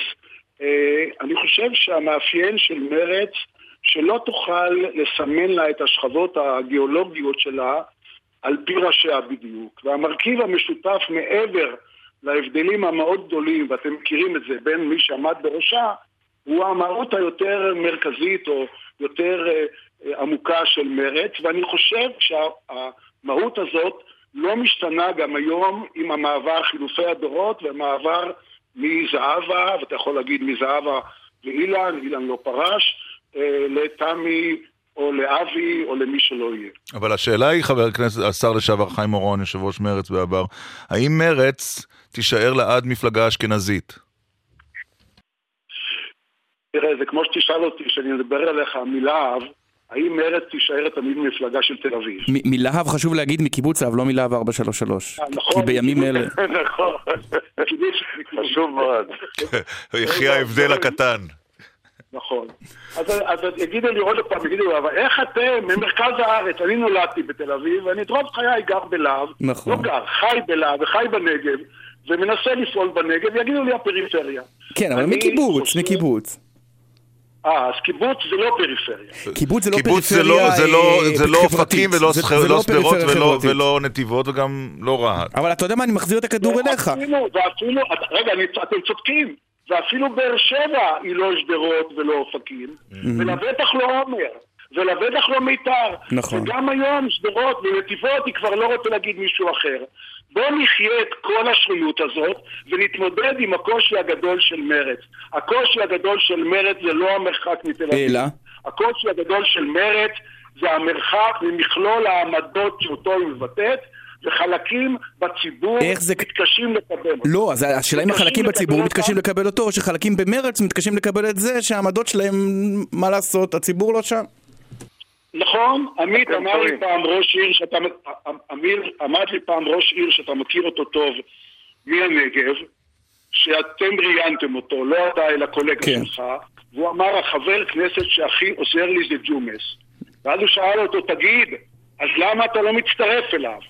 אז הוא אמר, אם ג'ומס יבטיח לי עשר שנים לא להגיד פלסטינאים, אני אצטרף אליו. אני לא יכול אפילו יום אחד לא להגיד פלסטינאים. ותאמין לי אבל- שאם הייתי עושה את זה, ואם רן היה עושה את זה, היה מקבל הרבה יותר קולות. אבל בבחירות כמו שאמרו- האלה, אבל בבחירות האלה רן כהן, דווקא תמר זנדברג לא כל כך אומרת פלסטי- אה, פלסטינים. להפך. לא, היא- לא, לא, לא, היא מדברת הרבה מאוד על היא נושאים אחרים. אומרת שהיא תשב עם ליברמן. נא- או בדיוק, ואני מכיר לפחות פעילת מרץ אחת שבעקבות מה שקורה היום במרץ החליטה שהיא להצביע לא תצביע. אז איפה, איפה, איפה עובר הקו? תראו, דקל וסגל, אני מכיר את שניכם, אתם יותר אינטליגנטים ממה שאמרתם עכשיו. אני אגב מסכים עם רוב הדברים שאמר ג'ומס, אני רוצה להוסיף עליהם רק דבר אחד. עניין אחד שלדעתי הוא מאוד מאוד חשוב. מה שקרה בשנים האחרונות, זה גם בזכותה של זהבה, גם בזכותה של אילן, וגם בזכותה של תמר זנדברג, שלא רק מרצ נפתחה יותר לחברה הישראלית, אגב עוד לא מספיק לדעתי וצריך לעודד את התהליך הזה, אלא גם קרה תהליך מאוד בישראל. לדעתי יותר ויותר ישראלים, לא רק צעירים, לא רק ממרכז הארץ, אלא גם מהפריפריה, בהחלט נפתחו למחשבות של מרצ, שבעצם צריך פה איזה תקווה לפתרון מדיני. זה לא שצריך להגיד פלסטינאים כל הזמן, צריך להגיד לסיים את הכיבוש כל הזמן, כן. צריך להגיד שרוצים שלום. אין דבר שהוא יותר בנשמתו של העם היהודי מאשר לרצות שלום. והעם היהודי רוצה לחזור ולעשות שלום. יפה. ולכן לדעתי לנתניהו אין שום סיכוי. אני רוצה אוקיי. לשאול, אבל בהמשך למה שעמית שאל והזכיר חיים אורון את העובדה שתמר זנדברג מוכנה לשבת עם אביגדור ליברמן, מקובל עליך? אני מציע זה שאנחנו... גם לא מה שהיא אמרה. היא לא פסלה את זה. חזרה, היא אמרה שהיא לא הובנה. אני, אני מציע שנפסיק את האי-הבנה. אנחנו קודם כל נשב בממשלה שנחשוב שהיא עושה מינימום, לפחות מינימום, בשלושה דברים מהותיים. אחד, בהתקדמות בתהליך שלום, שניים, בהגנה מלאה על הדמוקרטיה הישראלית, ומאבק והפעולות ממשיות לצדק חברתי. אם האנשים יקבלו את זה, מי שיקבל את זה, אבל- אז נבדוק מי פרטנר אליך. כן, אבל- אבל אנחנו מנס- מנהלים את הדיון הזה כבר... אני מסכים לגמרי, וזה כן. מה שאמרה תמר זנדברג. יפה, אבל אנחנו מנהלים את הדיון הזה כאילו יש כאן, אה, כמו בסרט, אה, בשיר מר נרקיס, הוא עובר ו- ורק בוחר, צריך לבחור איזה בחורה. לא, הפוך. זה השותפות האחרות שאומרות אנחנו את מרץ לא רוצים. עמית, יכול להיות, אני לא...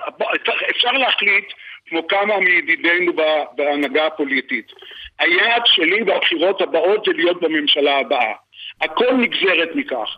אם כך, בואו נשנה את, המ- את המדיניות של מרצ, נמצא איזה נקודת מרכז ארטילאית שלא קיימת, נתכוון אליה, ואז נוכל... תגיד לי- לא, אבל אפשר להציג את זה אחרת. מרץ מתנתקת, הולכת ומתנתקת מהציבור בישראל ב-20 השנים האחרונות, ומוצאת את עצמה במקום שהוא אופוזיציה תמידית, וכדי להיות יותר רלוונטית, היא חייבת לעדכן את עמדותיה, אפשר להסתכל על זה גם כך. ירון, ירון, חלק מתנתקים היום מהציבור הישראלים כי הם חושבים שבית המשפט העליון יש לו ניסיון, יש לו כוח רב מדי. חלק חושבים שמפכ"ל המשטרה הוא משת"פ של השמאל להדיח ראש ממשלה. עם זה אני צריך להתחבר? חלק חושבים שמבקר המדינה רוצה להדיח ראש ממשלה. כבר שני ראשי ממשלה, אני מתכוון פה גם לאולמרט, לצערי הרב, כן. וגם ביבי, מסבירים איך הפרקליטות קיימת בשביל להדיח ראשי ממשלה, פעם משמאל ופעם מימין. אני לא שם, ואני אגיד את זה בציבור, ואם עכשיו הפסדתי מצביע למרץ, אין מה לעשות. כן, השאלה אם במבחן התוצאה יש למרץ זכות קיום עצמאית, או שיכול להיות שהדבר הנכון מבחינתה, גם כדי להמריץ את אה, מדינת ישראל, זה להתאחד עם מפלגת העבודה. רן כהן. תשמע, אני עזבתי את מפ"ם בזמנו, כיוון שהלכה למערך עם מפלגת העבודה. אין שום סיכוי בעולם שאני אחזור לאיזושהי מסגרת שתהיה ביחד עם מפלגת העבודה. יחד עם זה, אני ישבתי בממשלות עם מפלגת העבודה, וזה בעצם מה שבדיוק מנווט את תמר זנדברג. להיות מפלגה מספיק חזקה וגדולה, והיום יש איזה סיכוי בציבור הישראלי, כדי שמפלגת העבודה, או מי שלא יקים את הממשלה וידיח את ביבי נתניהו, יזמין את אני מרצ אשאל- ראשונה להיות שותפה ב... ב- את- אתם יודעים מה, אני חייב, אני אני אשאל את זה אחרת, בזה נסיים אולי. לפני 12 שנה, אתם הצבעתם בעד ההתנתקות, הייתם בצד של הרוב של הציבור הישראלי. ציבור המתנחלים חטף מכה קשה מאוד, ולמעשה היה בעמדה של מרץ היום. אבל הם ידעו לקום, להתאושש ולכבוש את לב הציבור מחדש. למה מרץ לא עושה אותו דבר? זה מה שמרצ עושה בדיוק עכשיו. אבל מרץ עולה עכשיו עמית בסקרים. היא לא מגיעה נכון. ל-20 מנדטים, אבל בדיוק שבעה מה שמונה שעושה זה לא מרצ השלושה. ג'ומס עמד בראש מפלגה של שלושה. בסקרים, אני גם חושב שמה שמראים בסקרים היום, שבעה, שמונה, זה באמת הדבר היותר, אה, בוא נאמר, מינימלי. השאיפה של תמר זנדברג לעבור את העשרה היא דבר ריאלי. ואני אעזור לה כל מה שאני יכול בזה. טוב, ולא שאלנו אם מרץ היא ציונית או לא ציונית. אני- רוצה רק, אולי יהיה לכם איזשהו חריץ ביני ובין רן. בבקשה. אני ב-2018 יותר פתוח לקואליציות, לא לא לקואליציות, להתארגנות לבחירות, לא מדברים על איחודים, התארגנות לבחירות מתוך מטרה מרכזית אחת, שתהיה בממשלה בעלת הרכב שונה מהממשלה הקיימת היום. מה אתה עושה למען אני- כך? מתאחד עם העבודה. אני מדבר, אני מדבר בשקט, בלי שאתם יודעים, אתם רואים, הצלחתי, עם כל מיני אנשים במגוון אפשרויות שלפי דעתי השנה הקרובה עוד יכולה להציג אותם בפני המערכת הפוליטית. מעניין. מימין עד הקצה השמאלי, תן- ולפי דעתי ניסיון ללכת במבנים יותר רחבים ויותר מקיפים הוא אחת האופציות שעדיין קיימות וצריך אוקיי. להשקיע בהם הרבה יותר. בראשות מי? על זה נדון יחד עם השאלה מי יישב סביב הכיסאות. יפה. דווקא זו שאלה שהיינו שמחים לקבל עליה תשובה. בסדר, יש עוד רעיונות. מי שידיח את ביבי נתניהו. יפה. טוב, אז... לא, אה, בסקרים בינתיים זה לא גג קורה. 40 שנה. אה, זאת אומרת זה עם אה, רוני אלשיך, אתם הולכים להקים קואליציה. יפה. לא, לא. סתם. טוב. תודה רבה לכם, רן כהן. וחיים אורון, הצבעה נעימה תודה לכם. רבה לכם, דקל וסגל. באיזה שעה תוצאות, עמית? מה? בעשר וחצי זה ספירה ממוחשבת. אתה יודע שאומרים תמיד... ו-31 אלף מתפקדים, נכון? נכון, יש תמיד געגועים מזויפים לפעם, לפוליטיקה של פעם, ואתה יודע, ירון, אתה ותיק ממני דיברנו בכנסת. דווקא לא, דיברנו עם. חיים שמעוררים געגועים. זה מה שאני אומר, תמיד יש געגועים ואנחנו יודעים שהם מזויפים, הרי זה לא היה יותר טוב בשנות ה-90 וזה, לא. אבל במקרה הספציפי של ג'ומס ורן כהן, זה נכון. וכמי שסיקר אותם, גם את בחירתם לכנסת, אני חושב ש... חיים אורון בוודאי, רן כהן אולי כבר לא. זה היה ממש תענוג לסקר את שני האנשים האלה. גם חיים אורון וגם רן כהן. שתמיד אמרו אמת גם. אמ, כן, אתה יודע שהרגע הכי חזק שהיה לי בכנסת, שזה היה חריג כבר אז, אגב. נכון, נכון. אל- ת- לא, אל תתגעגע הרגע יותר מדי. הכי, אחד החזקים בכנסת היה כן. שבהצבעה לחוק פינוי פיצוי, שבעצם אז נפל לכולם, ה... האסימון. אז היה עוד טלקארט. שההתנתקות תבוצע, וג'ומס כן. שהצביע בעד, אה, ראיתי אותם בקצה המסדרון, אה, כשהיה אף אחד, הם חשבו שאף אחד לא רואה, מתחבק עם צבי הנדל ושניהם בכו. זה היה חזק מאוד. וג'ומס פעם נתן לי גם איזה סקופ יפה. מה? בעתיד אני אספר. מה, איזה? זה היה, היה כרוך באיזה תעלול אה, אוקיי. קטן של אה, אה, סימנים אה, ללא מילים שהייתי צריך, אני אספר אה, לך. לבחירות לנשיאות, אוקיי. אהה. יפה. אה, סיפרתי לך את זה? לא, אבל שרפתי לך את זה. יפה. הבנתי. אוקיי, אה, אתה רוצה להציג את כן. המרואיין הבא שלנו? שלום לשר לשעבר רפי איתן. שלום, בוקר טוב. חבר הקבינט ב-2007, במועד שבו הופצץ אה, הכור בסוריה. תשובה חיובית. אתה זוכר את זה כמו אתמול? אה, לא. כמו לפני כמו עשור? לפני עשור אתה זוכר את זה ודאי. אני לא זוכר את כל הפרטים אה, שקראתי בעיתונות. חלק אני זוכר, חלק לא. מה חשבת על הפסטיבל אתמול? תראה, אני אה, לאורך כל חיי, אה, כאיש אה, מודיעין, כאיש אה, מבצעים במודיעין, חשבתי שפרטים מודיעיניים אה, מבצעיים אסור לפרסם. אה, איך אה, אמר מי שאמר, אלוהים נמצא בפרטים הקטנים. אז בפרטים הקטנים המבצעיים. אם מצליח או נכשל. כן, וכשאתה, אה, ו- ורף רף איתן, כשאתה רואה אתמול או קורא אה, את כל הפרטים על סוכני המוסד שחודרים ב- לדירה בווינה, ואיך בדיוק השיגו את הראיות, אתה נחרד? אני לא נחרד, אבל אני חושב שזאת שגיאה. זאת שגיאה, כלומר, אפשר לפרסם שישראל אחראית לנושא הזה של הריסת הכור הסורי.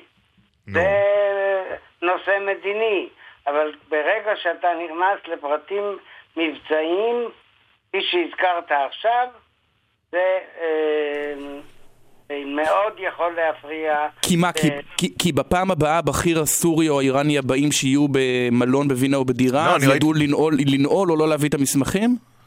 כן, בהחלט.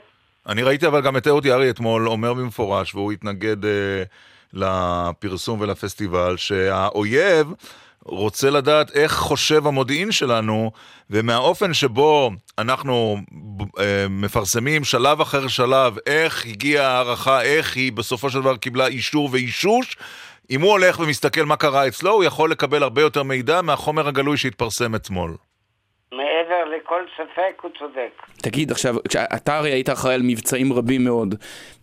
יש לא מעט מבצעים שהיית אחראי עליהם גם בשנות ה-50, ה-60 וה-70 שעדיין לא פורסמו בגלל החשש שהם ישרפו שיטות פעולה של המוסד גם היום? בהחלט כן. למשל, והם, למשל. והם יפורסמו בעתיד? כולל ב... אני רציתי להגיד, להודות, אני חושב, לצנזורה, שגם בנושא של הכור הסורי יש שורה של פרטים שכנראה הצנזורה מנעה את פרסומם. רק כדי להבין אבל, רפי איתן, זאת אומרת, בשנות ה-60 היו שיטות פעולה שרפי איתן הצעיר נוקט, וגם היום ב-2018, עדיין משתמשים אי שם בהם? בבירות העולם, המוסד עדיין משתמש בהן. בהחלט כן. מעניין. יש פה, יש אה, אה, אירועים או פעולות, רפי איתן, שלהערכתך לא יפורסמו לעולם? לעולם זה מוגזם, אבל ש... אה, איך הייתי אומר? שעד גבול מסוים היסטורי לא יפורסמו. כי בגלל שיטות הפעולה. נכון. מעניין. ת, תגיד, אה, אנחנו רואים גם בשבועות האחרונים אה, שנושא הריגול ככה חזר לכותרות, אפרופו בבריטניה. חיסול המרגלים, אה, המרגל הרוסי על ידי הביון הרוסי. חשבנו שנגמר העניין הזה של חיסולי מרגלים כמו בשנות ה-40, 50 ו-60, והנה זה צץ לו ב-2018. הופתעת? לא הופתעתי ולא הופתע זה דברים כאלה יקרו בעתיד. כי מה? כי הריגול הרוסי, בוא נגיד הדוב הרוסי הוא לא, לא סלחן? לאו דווקא הרוסי, אבל uh, חיסולים ממוקדים בכלי נשק uh, ש... uh, איך הייתי אומר, מדינות רבות בזמנים כאלה או אחרים משתמשים בזה. ויותר ש- ויותר ברעל ופחות פח- בנשק כי, חם? כי, כי הרושם שם רפי איתן היה בהרעלה הרדיואקטיבית הזאת, הכימית יותר נכון, שהרוסים אפילו לא אכפת להם שכל העולם ידע. זאת הייתה הדרך שלהם לה- להזהיר את כל הבוגדים העתידיים. תראה, זה, אה, איך הייתי אומר, אה, פרשנות כזאת או אחרת. לדעתך? האם, האם הרוסים היו צריכים לחסל את היריב שלהם ברעל או ב, בכדור אה, אה, תשעה מילים? לא, אבל עצם, ה- אבל עצם, ה- עצם החיסול אה, עובר אה, על ידם כאילו, זאת אומרת לא אכפת להם שהמערב והעולם כולו ידעו, ידע, כולל כל הסוכנים שבוגדים בהם. זאת עובדה שזה קיים. תגיד, אתמול, רפי איתן, היה ויכוח גדול בין אמ"ן למוסד. אה, ראש המוסד לשעבר אמר, אלמלא אנחנו, כל אמ"ן הגדול לא היה משיג את מה שהשיגו חמישה סוכני מוסד אה, וראש אמ"ן בווינה." לשעבר הם לא כורים ולא זבובים. נכון. מה, מה האמת? איזו זרוע של אה, רשויות המודיעין שלנו יותר יעילה? תרשה לי לא להיכנס לזה. מה, חבל. לא, אני לא רוצה, אני חושב שזה אה, ריב אה, בפרהסיה מיותר. טעה ראש המוסד לשעבר פרדו שאמר את מה שאמר? תראה, אמר מה שאמר. טעה?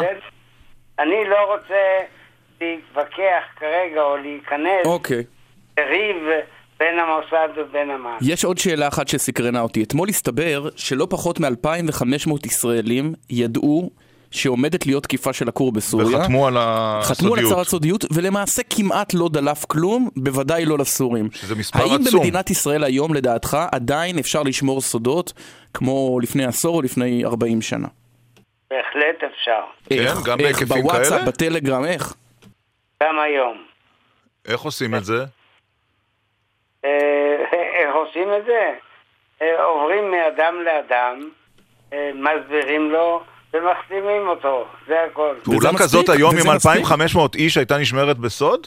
אה, אני אה, ספק לגמרי אם היו 2,500 איש בתמונה הזו, אלא רק, אם כן, אז רק ברגע Mm. האחרון. כן. ממש ימים ספורים לפני המבצע. אגב, צריך לומר, עמית, שעל פי מקורות זרים ידעו, ידענו די הרבה. נכון. זאת אומרת, זה היה מקורות זרים, אבל לא נפלנו אתמול ב... נכון. מהכיסא בתדהמה שמשהו שלא שמענו עליו כליל נכון. פורסם. אתה, אתה זוכר, רפי איתן, מתי אתה שמעת לראשונה על זה שיש כור בסוריה? ומי עדכן כן. אותך? התאריך, אבל אה, כחבר קבינט, אה, כמעט בראשית הדרך. ואז מה, אתה מסיים את הפגישה, ראש הממשלה מעדכן או מי שזה לא יהיה, ואתה לא מספר כלום לאף אחד, לא לאשתך, לא למזכירה, לא לדוברת. יוצא החוצה וכאילו כלום? ישיבת קבינט אה, שבה הד... הדבר עולה, ואני כחבר קבינט לא נהגתי לספר, במקרה הזה גם לא לאשתי, את אה, מה שנאמר בקבינט. טוב, היה לך גם ניסיון בלהחזיק סודות בבטן, נכון, צריך לומר, נכון. יותר מאשר לאחרים כנראה. אמ, שום בעיה בזה. שאלה אחרונה לסיום, יש מה, מאחד המאזינים, אמרת קודם שזה לשיקולו של כל ארגון ביון איך לחסל, ברעל או בכדור תשעה מילימטר, מה הייתה השיטה המועדפת עליך? המאזין א'? לא, ב'. השאלה הבאה. טוב.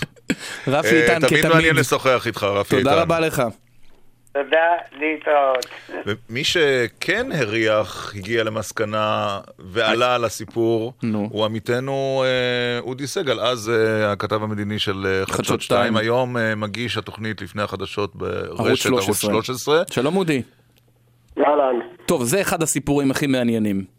איך הגעת למסקנה שישראל הפציצה כור, והאם לא נתן לך מישהו טיפ שזה מה שקרה?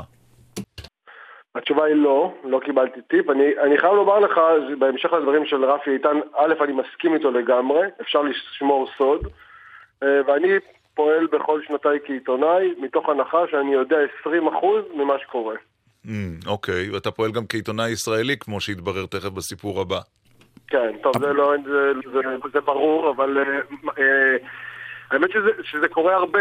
אני חושב שבתור אה, עיתונאי מדיני, מי שמנסה לבדוק מדיניות, אה, אתה צריך לסמוך קודם כל על הניסיון שלך לעמוד על הפערים ב- ב- במקורות האינפורמציה. זאת אומרת, לדעת מה אתה, מה אתה יודע שאתה לא יודע. כן. נכון. וזה בדיוק מה שקרה כאן. אז ספר נכון, לנו. להסביר פערים. למשל, ספר. אני לך- אני אתן לכם דוגמה מה- ממשהו פו- ממשהו פוליטי שקרה לכם, אני אעשה לזה השלכה. כשנתניהו אומר במטוס, "אי- או שיש פתרון מוחלט לגיוס או שהולכים לבחירות, נוצר פה פער בין התפיסה שאומרת אף אחד לא רוצה בחירות, לבין העובדה שאולי נתניהו רוצה בחירות, ואז ככתב פוליטי אתה אומר, אוקיי, איך נסגור את הפער? בוא נבדוק מה הפער בין העמדות. אוקיי, אבל, זה עוד יחסית קל, כי, כי, כי פה אתה אומר או בחירות או לא בחירות. וגם אין סודות מדינה פה בעניין לך, הזה. מה גורם לך ב-2007 להגיע למסקנה. מכלום למסקנה שיש כור גרעיני לסורים? בדיוק. אני אגיד לך, משהו קורה זה שיש פה פער. אסד מזהיר ממלחמה בקיץ, וזה נתפס בעיניי כעוד אה, מנהיג ערבי שקרן, שמדבר לדעת הקהל הפנימית שלו, ואולמרט מזהיר, מזהיר ממיסקלקולציה. עכשיו, שתי האזהרות האלה, יש ביניהם פער. למה הוא צריך להזהיר אותו ממיסקלקולציה, ולמה הוא אומר שיש מלחמה בקיץ? עכשיו, כעיתונאי ישראלי, הראש הראשוני שלי אומר, אולמרט דובר אמת, ואסד שקרן, זה ברור. ופה בעצם פשוט שיניתי את התפיסה, אמרתי בוא נניח שאסד צודק, נניח שאסד לא שקרן, אוקיי. ובאמת מתוכננת מלחמה בקיץ. כל זה אתה עושה, כל זה אתה עושה? לפני ברור. ספטמבר או אחרי ספטמבר? לא, לפני ספטמבר. לפני ספטמבר. לפני ספטמבר, אני מדבר איתך על מאי ויוני, אה, על- אוקיי. החודשים האלה, קוראים, קוראים, יש פה כאילו מתיחות שלא ברורה למה, מה פתאום יש מתיחות עם סוריה, מה, על, על מה? ואסד אומר תהיה מלחמה אולי בקיץ או, ב, או בסתיו, ישראל מתכננת, זה נשמע כל כך הזוי, והכי קל להגיד, טוב. מנהיג ערבי שקרן שרוצה לדבר לבני עמו, דיקטטור אה, אוקיי. מתועב. ו- וה- והשינוי פה התפיסתי היה, אוקיי, נניח שאסד צודק, מה יכול לגרום לאולמרט, שהוא נמצא בווינוגרד, שהוא כאילו אחרי מלקקת פצעי מלחמת לבנון השנייה עם אחוזי תמיכה של אה, גבינת קוטג', אה, ללכת למ- למהלך מלחמתי. והתהליך הזה הוביל לתהליך של דדוקציה. בשלב הזה שיתפתי עוד אנשים, שיתפתי את רולי דניאל, שהוא הפרשן הצבאי, ש...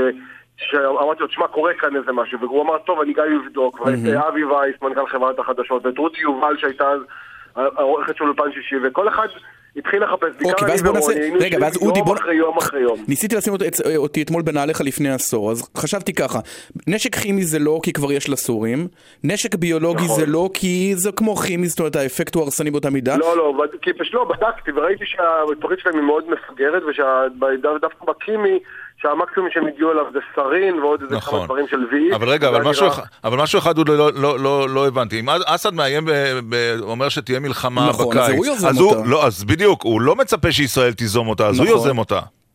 נכון? התשובה, התשובה, היא, ש- התשובה היא שלא הבנתי, ועוד פעם, גם, גם היום אין לי תשובה ללמה הוא אמר את זה. אבל שאלתם מה קרה לי, אני פשוט עשיתי תרגיל מחשבתי בדידוקציה, ניסיתי לפסול אפשרויות, ואז כשהתחלתי לשאול אנשים מה, מה עושה עיתונאי, התחלתי לבדוק את המקורות שלו, התחלתי לבדוק אה, עם אביגדור ליברמן שהיה אז חבר אה, קבינט, ועם אה, אה, ציפי לבני שהייתה שרת החוץ, עם הסביבה שלהם, עם... אה, אה, אה, מה אתה שואל אותם אחרי אבל? זה. מה קורה בסוריה, אה, אוקיי. ומה העניינים, ומה זה, ועכשיו אתה מגלה שאו שהתשובות מתחמקות, או שהם לא עונים. אה. דברים שפ... ש...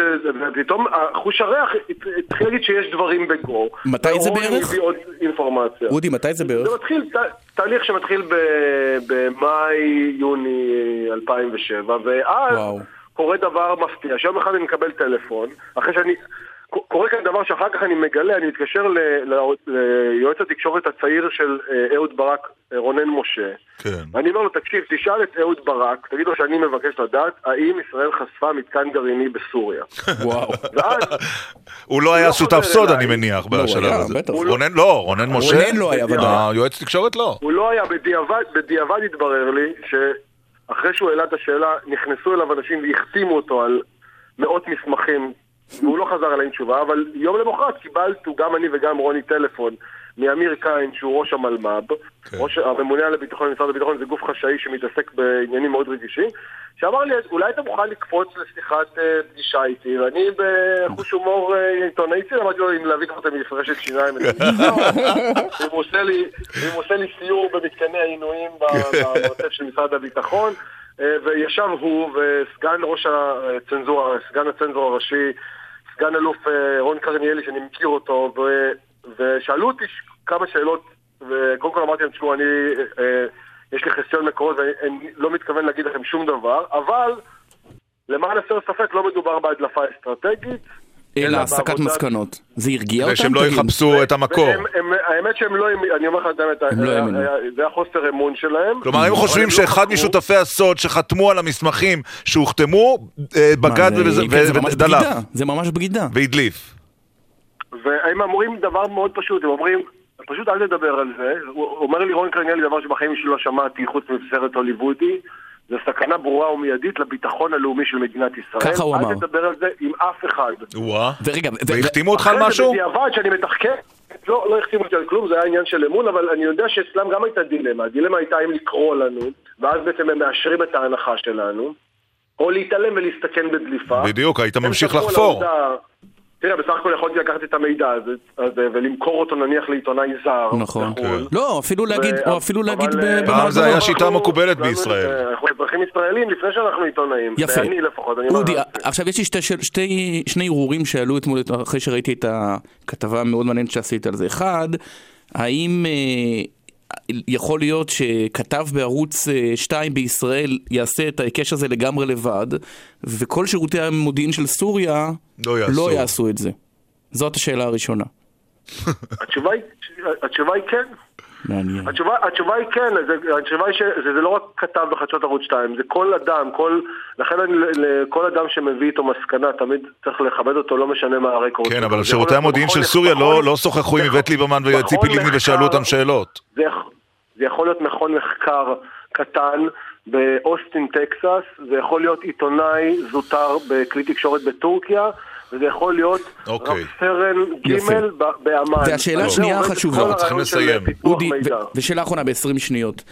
המסקנה הנגזרת מזה, ולא רק בפרשה הזאת, שאם אני שירות מודיעין זר, במקום לנסות להאזין לגורמים סופר להאזין כמו שרים. פשוט צריך להאזין ל- לעיתונאים, הרי כתבים הם הרבה פחות זהירים, יכולים לדבר בטלפון, אתה לא מודאג מזה קצת? אני פועל ב- בטלפון כאילו כל הזמן מאזינים לי, ואני חושב שזה גם מה שאתה צריך לעשות. טוב, אני מקסימום, הסוד הכי גדול שלי זה עם אה, מתי ניר לא, ברקת פורש, וגם מתי- אתה מתי בחוץ. יהיו הבחירות? זה סוד שמור. יש לך קשה לעקוב אחריך, עמית, כי אתה גם בטלגרם וגם נכון. בטוויטר וגם בזה. וגם. בפייסבוק, וגם אבל בגל"צ, וגם גם בערוץ עומס 2, מידע- וגם ב-12, וגם אבל גם ב-13, עומס תגיד, תגיד. הוא אה, מימד מבלבל. נכון, אז. כדאי להיזהר גם לעיתונאים. אודי סגל, תודה רבה. וואו, סיפור מעניין. מאוד. תודה רבה אודי לכם. סגל, ערוץ 13. טוב, אם אנחנו כבר מדברים על תקשורת, אה, רגע, יש ג'ינגלים. זמרירים. ואחר כך אנחנו נדבר על ערוץ 20 שעולה עם נכון. מהדורת חדשות. למה צריך את זה? אתם מאזינים לגלי צה"ל. עכשיו בלוטו 26 מיליון שקלים, ובדאבל לוטו עד 52 מיליון שקלים. המכירה אסורה למי שטרם מלאו לו 18. אזהרה, הימורים עלולים להיות ממכרים. הזכייה תלויה במזל בלבד. השירות הלאומי-אזרחי הוא בית לאלפי צעירים וצעירות שקיבלו פטור משירות צבאי או לא נקראו לגיוס והם מתנדבים למען הקהילה במגוון תחומים, בדיוק כמוני. ובכן, הצטרפו אליי ולאלפי מתנדבי השירות הלאומי-אזרחי וגם אתם תענו משירות משמעותי למען המדינה והחברה. שווה! השירות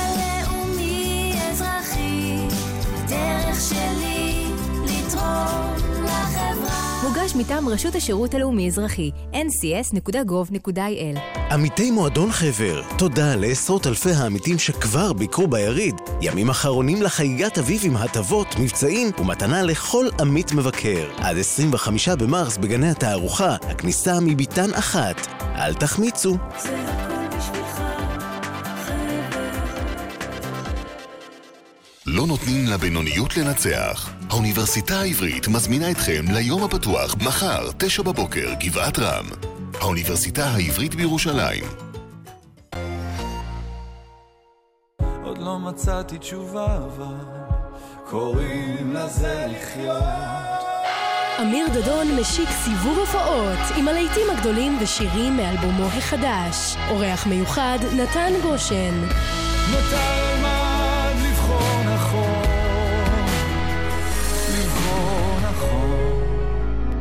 הלילה בעשר, באולם המופעים בכפר מנחם ובשידור חי בגלי צה"ל. במדינת ישראל יש אלפי משפחות שלא יהיה להם מה לאכול בליל הסדר. ארגון מגן דוד אדום הוא תנועת אורות חסד מיסודו של הרב חנן פורת, זיכרונו לברכה, דואגים להם לארוחת החג. מתנדבי מד"א יחכו לכם ברשתות השיווק השונות ויאספו מוצרים לחג. למידע על נקודות האיסוף ולתרומות מזון, חייגו 02-537-9777 ושיהיה לכולנו חג פסח כשר ושמח. מוגש באדיבות גלי צה"ל. היא נדדה למחוזות רחוקים. עירית! הוא הלך בלי להביט לאחור. קובי! אבל בליבם ידעו שעוד לא נאמרה המילה האחרונה. המילה האחרונה עם עירית לינור וקובי אריאלי חוזרת ל-11 בבוקר. ראשון עד רביעי, גלי צה"ל. עכשיו בגלי צה"ל, ירון דקל ועמית סגל. יש איזה ציוץ מעניין? כן, 2045, כותב שלומי, פעולה עלומה נוספת של ישראל מותרת לפרסום, רפי איתן עולה לשידור להגיב ולענות אם היה שותף לה. יפה. אה, טוב, יום ראשון, שמונה בערב, נכון? זה המועד כן. שבו תעלה מהדורת החדשות של אה, ערוץ 20, אחרי הרבה מאוד תלאות ומכשולים אה, מהותיים ובירוקרטיים, ואיתנו שניים. אלירן טל, הכתב המדיני של ערוץ 20, שלום. בוקר טוב. ושמעון ריקלין, הפרשן המדיני של ערוץ 20. אהלן. מדיני או מדיני פוליטי? תראה, מדיני או מדיני פוליטי... פרשן לענייני קול. כן. יש פה עניין, עמית, כמו שאתה יודע, השאלה... במה התמחית? מה תחום ההתמחות שלך? זהו, תראה, אני, תחום ההתמחות קשור למי שיושפע מהדיווח, אתה מבין? אוקיי. אתה זוכר את העני... טוב, רגע, רבותיי, בואו... אה. אה, אל- אלירן טל, מה יהיה במהדורה שאין לנו עדיין במהדורות? ויש היום שלוש מהדורות שמוקרנות בשעה שמונה בערוץ 11, יש היום 12, שלוש 13 מהדורות ו-14. שפחות- יש היום שלוש מהדורות שפחות או יותר נשמעות ונראות אותו הדבר, ובגלל זה יש צורך במהדורה אחרת. שמה יהיה בה? זו המהדורה של ערוץ 20, והיא תשמיע קולות שהם מודרים מהתקשורת הישראלית יש כיום. עדיין קולות שמודרים. בתקשורת? לחלוטין כן, לחלוטין כן. כמה כתבות אתה רואה, אני מתעלם על מהצחוקים ברקע. רגע, אלירן, אלירן, אלירן, את כל הוויכוח הזה, אני חושב שהוא מתנהל 30 שאלה, שנה, אז לא. אז אני אני אשאל אותו, בוא בוא נעבור לפרקטיקה. הערב נניח עולה מהדורת החדשות, במה היא תהיה שונה מערוץ 2, 10 ו-1? אז זה מה שהתחלתי להסביר. אנחנו מתכוונים לתת מהדורה שונה מהמהדורות הקיימות כיום. יש צמא גדול בציבור לקבל מהדורת חדשות אחרת. אנחנו נספק את הצורך הזה, בין היתר באמצעות כתבות שנוגעות בנושאי חברה ורווחה, בין היתר באמצעות השמעת קולות שלא נשמעים היום בתקשורת הישראלית. אני לא מתכוון לאו דווקא לימין ושמאל, כן? אני מתכוון לאוכלוסיות שלמות שכמעט ולא באות לידי ביטוי בכתבות, בתחקירים ובנושאים שמועלים לסדר היום הציבורי. אם זה ציבור המתיישבים ביהודה ושומרון, אם זה אה, תושבי הפריפריה. כשמדברים על סאלח בוס ארץ ישראל, אני הייתי מציע לבמאי המצוין, דוד דרעי, לעשות גם אולי פרק מיוחד על ההדרה של אוכלוסיות שלמות מהתקשורת הישראלית גם כיום. כן, זה שיש כתב דתי או כתב מתנחל, זה לא הופך את שהם ליכודניקים, אבל, אבל, אבל, אבל רגע, אוקיי, אבל אז- אני רוצה להבין אז משהו. ישר עברנו לביקורת תקשורת. לא, מה אבל- אתה מציע אחרת? איזה כתבה בליינאפ שלך, איזה טרמינולוגיה, איזה מוקד שידור יהיה שונה? קודם כל הטרמינולוגיה תהיה יותר, אה, נקרא לזה ציונית לאומית, ולא מתביישת להודות בכך שאנחנו קודם כל תושבים גאים במדינת ישראל. בואו נתחיל מזה. אני מרגיש שאנחנו קצת זה אומר פחות מתבססים. ביקורת על השלטון? ממש לא. כשיש מה להגיד, אנחנו אומרים, מי שעוקב אחרי הדיווחים שלי, אחרי טורי הפרשנות שאני כותב באתר, אפשר לשמוע לא פעם גם ביקורת על השלטון, בין היתר גם על ראש הממשלה, כן, אבל כשיש דברים טובים שקורים, אנחנו באים ומביאים אותם בגאון לצופה. אבל אתה יודע ש-. אבל אתה יודע שחדשות טובות לעיתים הן לא הודו חדשות. ולא סוכר בתקשורת. מה, מה לא סוכר? נגיד הביקור של מודי, ראש ממשלת הודו, אוקיי. שבא לביקור בישראל, לא קצת סוכר? הוצנע בכמה מכלי התקשורת. אוקיי. עצומה אבל אני- למשל בתחום אני רוצה. לקחת, אה, שמעון ריקלין, את מה שאמר אה, אלירן טל ועוד צעד אחד קדימה. אם יש כזה, כזו כמיהה בציבור לחדשות אחרות, לאוכלוסיות אחרות, לדברים, אה, לגיוון, איך זה שהרייטינג של הערוץ הוא כל כך דל? אה, זו שאלה מצוינת, אבל קודם כל אני רוצה להתחיל עם מה שאתה אמרת. אתה ציינת באופן כללי וסתמי בהתחלה שאחרי תלאות. ירון, זה לא סתם היה תלאות. אבל אני לא רוצה להיכנס להיסטוריה. אנחנו סיק- להיכנס- לא, היו הרבה. תלאות, בוא נסכים על זה, שהיו הרבה תלאות, חלקן לא, מהותיות, לא חלקן בירוקרטיות. אתה רואה, זה חלק בדיוק מהעניין. שאלתם את אלירן הנה זו דוגמה לתקשורת שמצמצמת את טווח הדיבור. אני רוצה להגיד למאזינים שישמעו שערוצי תקשורת אחרים מנעו, ניסו לעשות הכל, שערוץ 20 משדר חדשות. זה קשור גם לעניין של הרייטינג. איך זה קשור? אוקיי. כי במשך כל כך הרבה שנים ישב פה מכסה אחד של כל אחד, של מהדורות שמהדהדות את עצמם. תראה מה קורה עם הסיפור של אולמרט. לא ניכנס עכשיו מי צודק ומה צודק. תראה איך עיתון מצליח לקבוע פה סדר יום, כולם מהדהדים אותו כאיש אחד. זה פשוט לא ייאמן. אתה לא מבין באמת... אתה מתכוון לידיעות אחרונות, אבל כאן. צריך לומר, יש את כן, ישראל היום, שתפוצתו היא. יותר גדולה, והוא לא מצליח. אנחנו זוכרים, ירון, אנחנו זוכרים. איך שעיתון קובע כותרות בבוקר, ואז. המהדורות ברדיו... אבל גם ישראל היום. יכול לקבוע, אבל הוא לא קובע סדר יום, מה ולכן, לעשות? הש... ולכן השאלה, שמעון, שאני אמשיך את שאלתו של ירון, ו... ואני אשמח ל- לחדד אותה אפילו. זה תמיד טוב שאתה זה תמיד מחדד טוב שאלות שלי, לחדד בהחלט. שאלות. כן, זה האם מצוין. אתם תעסקו גם בלהביא חומר אה, מקורי, או בעיקר להגיד, אבל בערוץ 2 עשו ככה וב-10 עשו ככה ותראו את ידיעות?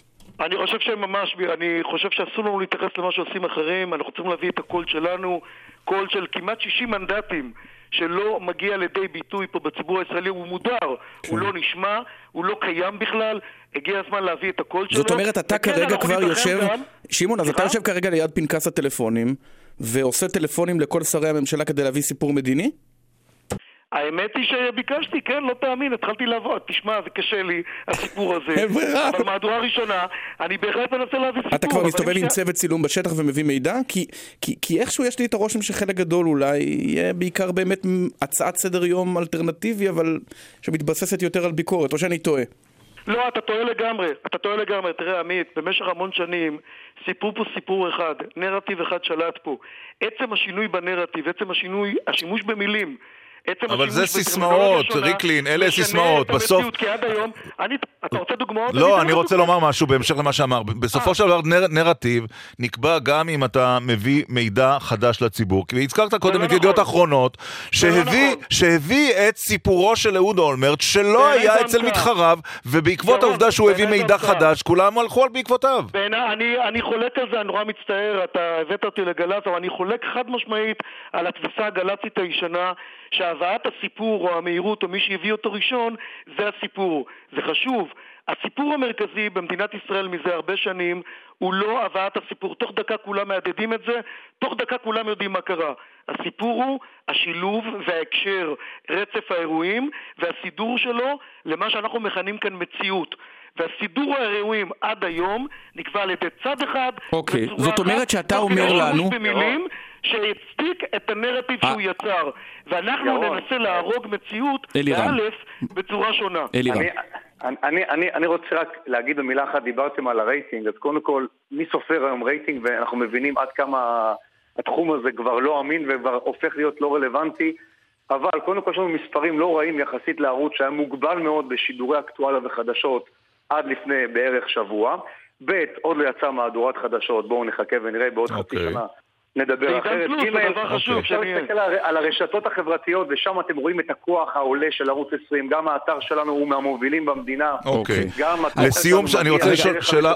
עוד שאלה אחת, אלירן טל. שתי שאלות בסדר, אז אני אשאל שאלה אחת. האם במהדורות שלכם ייחשפו גם עוולות קיפוח שחווים תושבי פריפריה, גם בתקופה ש-40 שנה יש ממשלת ליכוד והם עדיין חווים את זה? האם זה גם ייאמר או שתשאירו את זה, אלירן טל, רק לעיתון הארץ?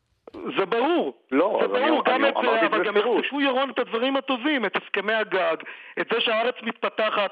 תראה, ירון, השאלה היא לא לחשוף עוולות. את זה עושים כולם וגם אנחנו נעשה אם יהיו עוולות, אה, זה לא ברור. לחשוף עוולות? אוקיי. לא, לא, ברור שאומרים את הדברים הרעים כל הזמן מספרים, אבל אף אחד לא מספר את הסיפור הטוב. וטוב בארץ הטובה שלנו. הארץ טובה מאוד מאוד. כן, ושאלה לסיום. יש לי, יש לי, יש כן, לי מוטו לירן. אחד שאני, שאני הולך איתו לאורך השנים. כשצריך לבקר, אני הראשון להתייצב ולמתוח ביקורת גם על השלטון, גם מהמם. על עוולות הממסד, כן. כן. כשצריך לפרגן, אני גם אהיה הראשון לפרגן כי ולהגיד הייתם קצת. אה, לא ראיתי איזה פרגון יוצא דופן אתמול על אה, תקיפת הכור. לא, לא. לא נכון, אני יכול להגיד לך שאני הכנתי כתבה עם מי? עם אמיר פרץ, ראיון של חמש דקות, כן, וואו, חבר אוקיי. אופוזיציה. יפה. מרחיק לכת. כן. שאלה- עמית, כן. טוב. שנייה, לא, אני- לא לא, רק מרחיק על מה לכת, אני שאמרת, מציע לך- כן. באמת, אני חייב להגיד, עמית, שבאמת לא ראינו אתמול פרגון לאולמרט. לא, אצלכם, אני. מדבר אני מדבר אצלכם. אתם צודקים. אבל לא אתה אומר שאתה לא נכון. מודד את עצמך מול אחרים. אבל זה בדיוק העניין, אתה יודע מה? זה בדיוק העניין, אני לא. אגיד לך מה שאלירן ענה. תנו לי שנייה, שנייה. לא, אין לנו זמן. אפשר, גם. לפרגן כמו כולם, אבל אפשר, דווקא אני אתמול לא הייתי מפרגן. הייתי אתמול רבותיי, אומר, רבותיי, תנסו לחשוב למה הוציאו דווקא עכשיו את הספר, תנסו לזכור מה היה בקרב של הסלוקי, תזכרו שבסוף מדובר באולמרט, עבריין מורשע, ולא להצטרף לכל המקהלה, זה בדיוק העניין. אוקיי. אנחנו לא נהיה חלק מהמקהלה. ושאלה אחרונה במשפט. לא, אין בוא, במילה, זמן. במילה, כן או לא. מחכה לנו כשיש את המהדורת. החדשות הזאת, המשמעות היא שמה שאתם אומרים שזה שהכתבים הדתיים, ימניים, מזרחיים, בכלי התקשורת האחרים, הם עלי תאנה ותו לא. כן או לא? במידה שמעון. מסוימת כן. כן, שמעון? וחלקם אני מאמין יצטרפו אלינו בעתיד, אתה גם מוזמן כמובן. אני מודה לך. שמעון? ויהיו רק כתבים ציונים, אה, זאת אומרת כתבים ערבים לא יהיו. כתבים. ערבים לא יהיו. נכון? אמרת רק היה ציונים. סלימן נשאפי עד לא מזמן. אה, אוקיי. סלימן נשאפי היה כתב למרות ש- ערבים עד ממש לא מזמן, אוקיי. ואז הוא פרש לענייניו. כולם, הדלת פתוחה בפני כולם. מי כן? שטוב ומקצועי, יהיה אצלנו. יפה. טוב, אבל אה, השאלה אני- איך אני אצלכם, אם אני- אם זה רק מי שטוב ומקצועי. נכון, אני גם. שאלתי. טוב, נצטרך לדון בזה זה אחר לא כך. או בתור עלה תאנה. אבל נפנה אותך לעשות טלפונים, שמעון ריקלין, לקראת הפרשנות לירן של... טל, שמעון ריקלין לקראת עליית המהדורה ביום אה, ראשון, ערוץ 20, תודה רבה לכם. תודה אה, רבה. תודה, ואנחנו- יום טוב. מחכה לנו, אתה רוצה להציג את האדם מן היישוב שלנו? כן, שלום ליהודה מילר, שלום וברכה, בוקר טוב. מדפיס מודעות אבל מירושלים. שלא נדע מה שנקרא. כן. כמה שנים במקצוע? 18 שנה. מדפיס זה אומר רק הדפוס או גם התוכן? אה, מזמן שאתה שומע את הטלפון הראשון, עד שאתה מגיע לבית האבלים, וזה מה שקורה. כלומר, גם העיצוב. עיצוב, הדפסה, הדבקה. מה הכי, בוואטסאפ. מה המודעה הכי חריגה שנתבקשת להדפיס? אם הייתה כזו? או שזה סטנדרט שכולם אותו דבר? אה, יש הרבה גוונים. זאת אומרת, יש את הסטנדרטיות של אה, מישהו מבוגר שנפטר, סבא, אבא וכולי. ויש את הטרגדיות. וטרגדיות זה הכל, שום דבר לא דומה לשום טרגדיה. לא, אבל הניסוח עצמו, לפעמים נתקלת במשהו שונה. אני זוכר פעם סערה גדולה מאוד שקמה במדינה כשמישהו פרסם הודעת אבל והוא אמר, ביקש מאימא שלו סליחה שהוא התנהג אליה לא יפה בחייה. אה, קודם כל, אה, ברוב המקרים זה בדרך כלל מתחילים הבן אדם. זאת אומרת, כולם מצטערים בצער רב היגון קודר, ואז זה אבא, אח וכולי. עכשיו, אה, כשיש ילדים קטנים, או מישהו שנפטר אחרי, לפטר, אחרי מחלה, או דברים כאלה, אז זה יותר כואב. עכשיו, לבקש סליחה, זה בדרך כלל כולם עושים את זה בהספדים. נכון. זאת אומרת, רוב ההספדים שאני שמעתי, תמיד יש אה, בקשת אה, מחילה. כן, בכמה עותקים אתה מדפיס אה, מודעות אבל? מודעת אבל? בימינו. לפעמים רק מבקשים לעצב את זה. אה, כי זה רץ בוואטסאפים. נכון, יש וואטסאפ, פייסבוק וכו'. כבר לא צריך מודעות אבל. וכמה זה. עולה? כי אתה יודע, יש תמיד את החשש, הרי בוא נדע על האמת, אדם באבלו אין לו זמן לעשות שוק, לעשות אה, השוואות מחירים. אה, ככה, מודעות אבל הן חלק מהמקוננות שההלכה מחייבת. זאת אומרת, גם אם בן אדם אה, ציווה שלא לא יוציאו עליו כל צורכי מת, לא, ש... לא שומעים. כן. יש מצווה כמה זה עולה אז. תגיד? כמה זה עולה? מאוד מאוד אה, משתנה. בערך. אבל אה, מה שבן אדם יכול לשלם... 100 אם שקל? על- יש מתחיל ב-100 שקל וזה יכול גם להיגמר ב-5,000 שקל. מה- מה מקבלים תמורת 5,000 שקל? אה, תלוי כמה ערים אתה רוצה להגיע. זאת אומרת, בשונה מהמגזר הכללי, במגזר החרדי. אז אה, האדם שיש לו עשרה, 15 ילדים, 18 ילדים, אה, נכון, כל אחד נכון. גר בעיר אחרת, אה, כל זה לא על נייר. משובח יותר, זה מה שירון ניסה לשאול, זה לפי כמות ההדפסות. וגם התפוצה. תגיד, יש וזה- זה יש תמיד מוד- שחור לבן אגב? מה זה? היה פעם מישהו שביקש צבע אחר משחור לבן, או שזה תמיד שחור לבן? אה, את האמת, ב- הייתה עכשיו לוויה לפני חודש של הרב שמואל אוירבך. זו פעם ראשונה שראיתי שמישהו הדפיס מודעת אבל על נייר בצבע אה, חום, זה בז' כזה. אה, כן? אוקיי. למה? כדי למשוך תשומת לב? לא יודע, זה היה בסוג של... אז זה מהלוויות שיש עשרות אה, סוגי מודעות אבל. זאת אומרת, אה, הרבה מוסדות, הרבה ארגונים אה. משתתפים באבל. אתה יודע, יש משהו בדבק של המודעות אבל שנשאר הרבה זמן, כי אתה רואה מודעות אבל לפעמים, מ- אתה יודע, מחזיקות, מנובמבר, מחזיקות ומחזיקות, לא נופלות. זה כי אף אחד לא הדביק על זה. אוקיי. הייתה פעם איזה מודעת אבל שגרמה לך גם אה, לחייך? לחייך?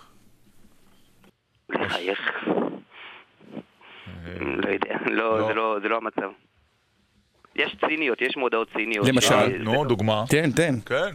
שזה בעצם לא מודעת אבל, אבל זה מודעה למשוך את העין. אה. היה לפני כמה שנים אה, מודעות על אה, תודה בבטיחות בדרכים, Mm. ואז סגננו את כל הדבר הזה. כדי שאנשים ייזהרו, כן, כן. כן. תגיד, אתה חושב שבעוד אה, 50 שנה יהיו עדיין מודעות אבל? ברור. מהסיבה שאנשים ימותו, כן. לא, כי היום אנחנו זאת אומרת, בעולם הפרסום הכללי אומרים, תשמע, יש דיגיטל, לא צריך נכון. את הפרינט הזה, לא צריך את הנייר, אה, אה, הכל עושים בטלפונים, נכון. אבל כשאתה נכנס לבית כנסת, אתה מגיע למקום העבודה ואתה רואה על הדלת סגור, כי מישהו נפטר, זהו, בכל זאת זה פרס... תגיד, זה לא קצת עבודה, אתה עוסק בזה 18, זה לא קצת מדכא? לא. לא? זה, זה כל יום אתה מתעורר מחדש, ואתה שמח שאתה על שתי רגליים ושתי ידיים, ואתה יכול לעשות עוד משהו פה, ואתה רואה שיש אנשים שסיימו את התפקיד, ואתה ממשיך אותו. אז אתה עושה את מה שאתה צריך לעשות פה. אתה אוהב את העבודה שלך. זה עבודה שאתה נכנס ואין גיל פרישה. כמה מודעות אבל יש לך ביום? אנחנו לא סופרים מתים, אבל אה, זה, אתה יודע... טוב. מעניין. טוב, אפשר לדבר על זה עוד שעות. תודה. תודה רבה לך. שיהיה לכם בשורות טובות. אמן, יהודה מילר, בדיוק. מדפיס תודה מודעות רבה. מירושלים. שנחות לקבוצות. אוי, שנזכה לבריאות ואריכות ימים. ערך את התוכנית אילן ליאור, הפיקו שיר עזרף וגל ויצנר. על הביצוע הטכני אפרים קרני וקיקו נדב, עורך הדיגיטל יובל פלד. מיד אחרינו מצד שני יועז הנדל וניצן הורוביץ, אנחנו נשוב אה, בשבוע בשבוע הבא. הבא, יום לפני ליל הסדר. ואז פגרה ארוכה מאוד. מדי. כן. מה נעשה? טוב, נתמודד. נכון. אה, שיהיה לך סוף שבוע רגוע ושבת שלום. שבת שלום. להתראות לכולם. להתראות שלום.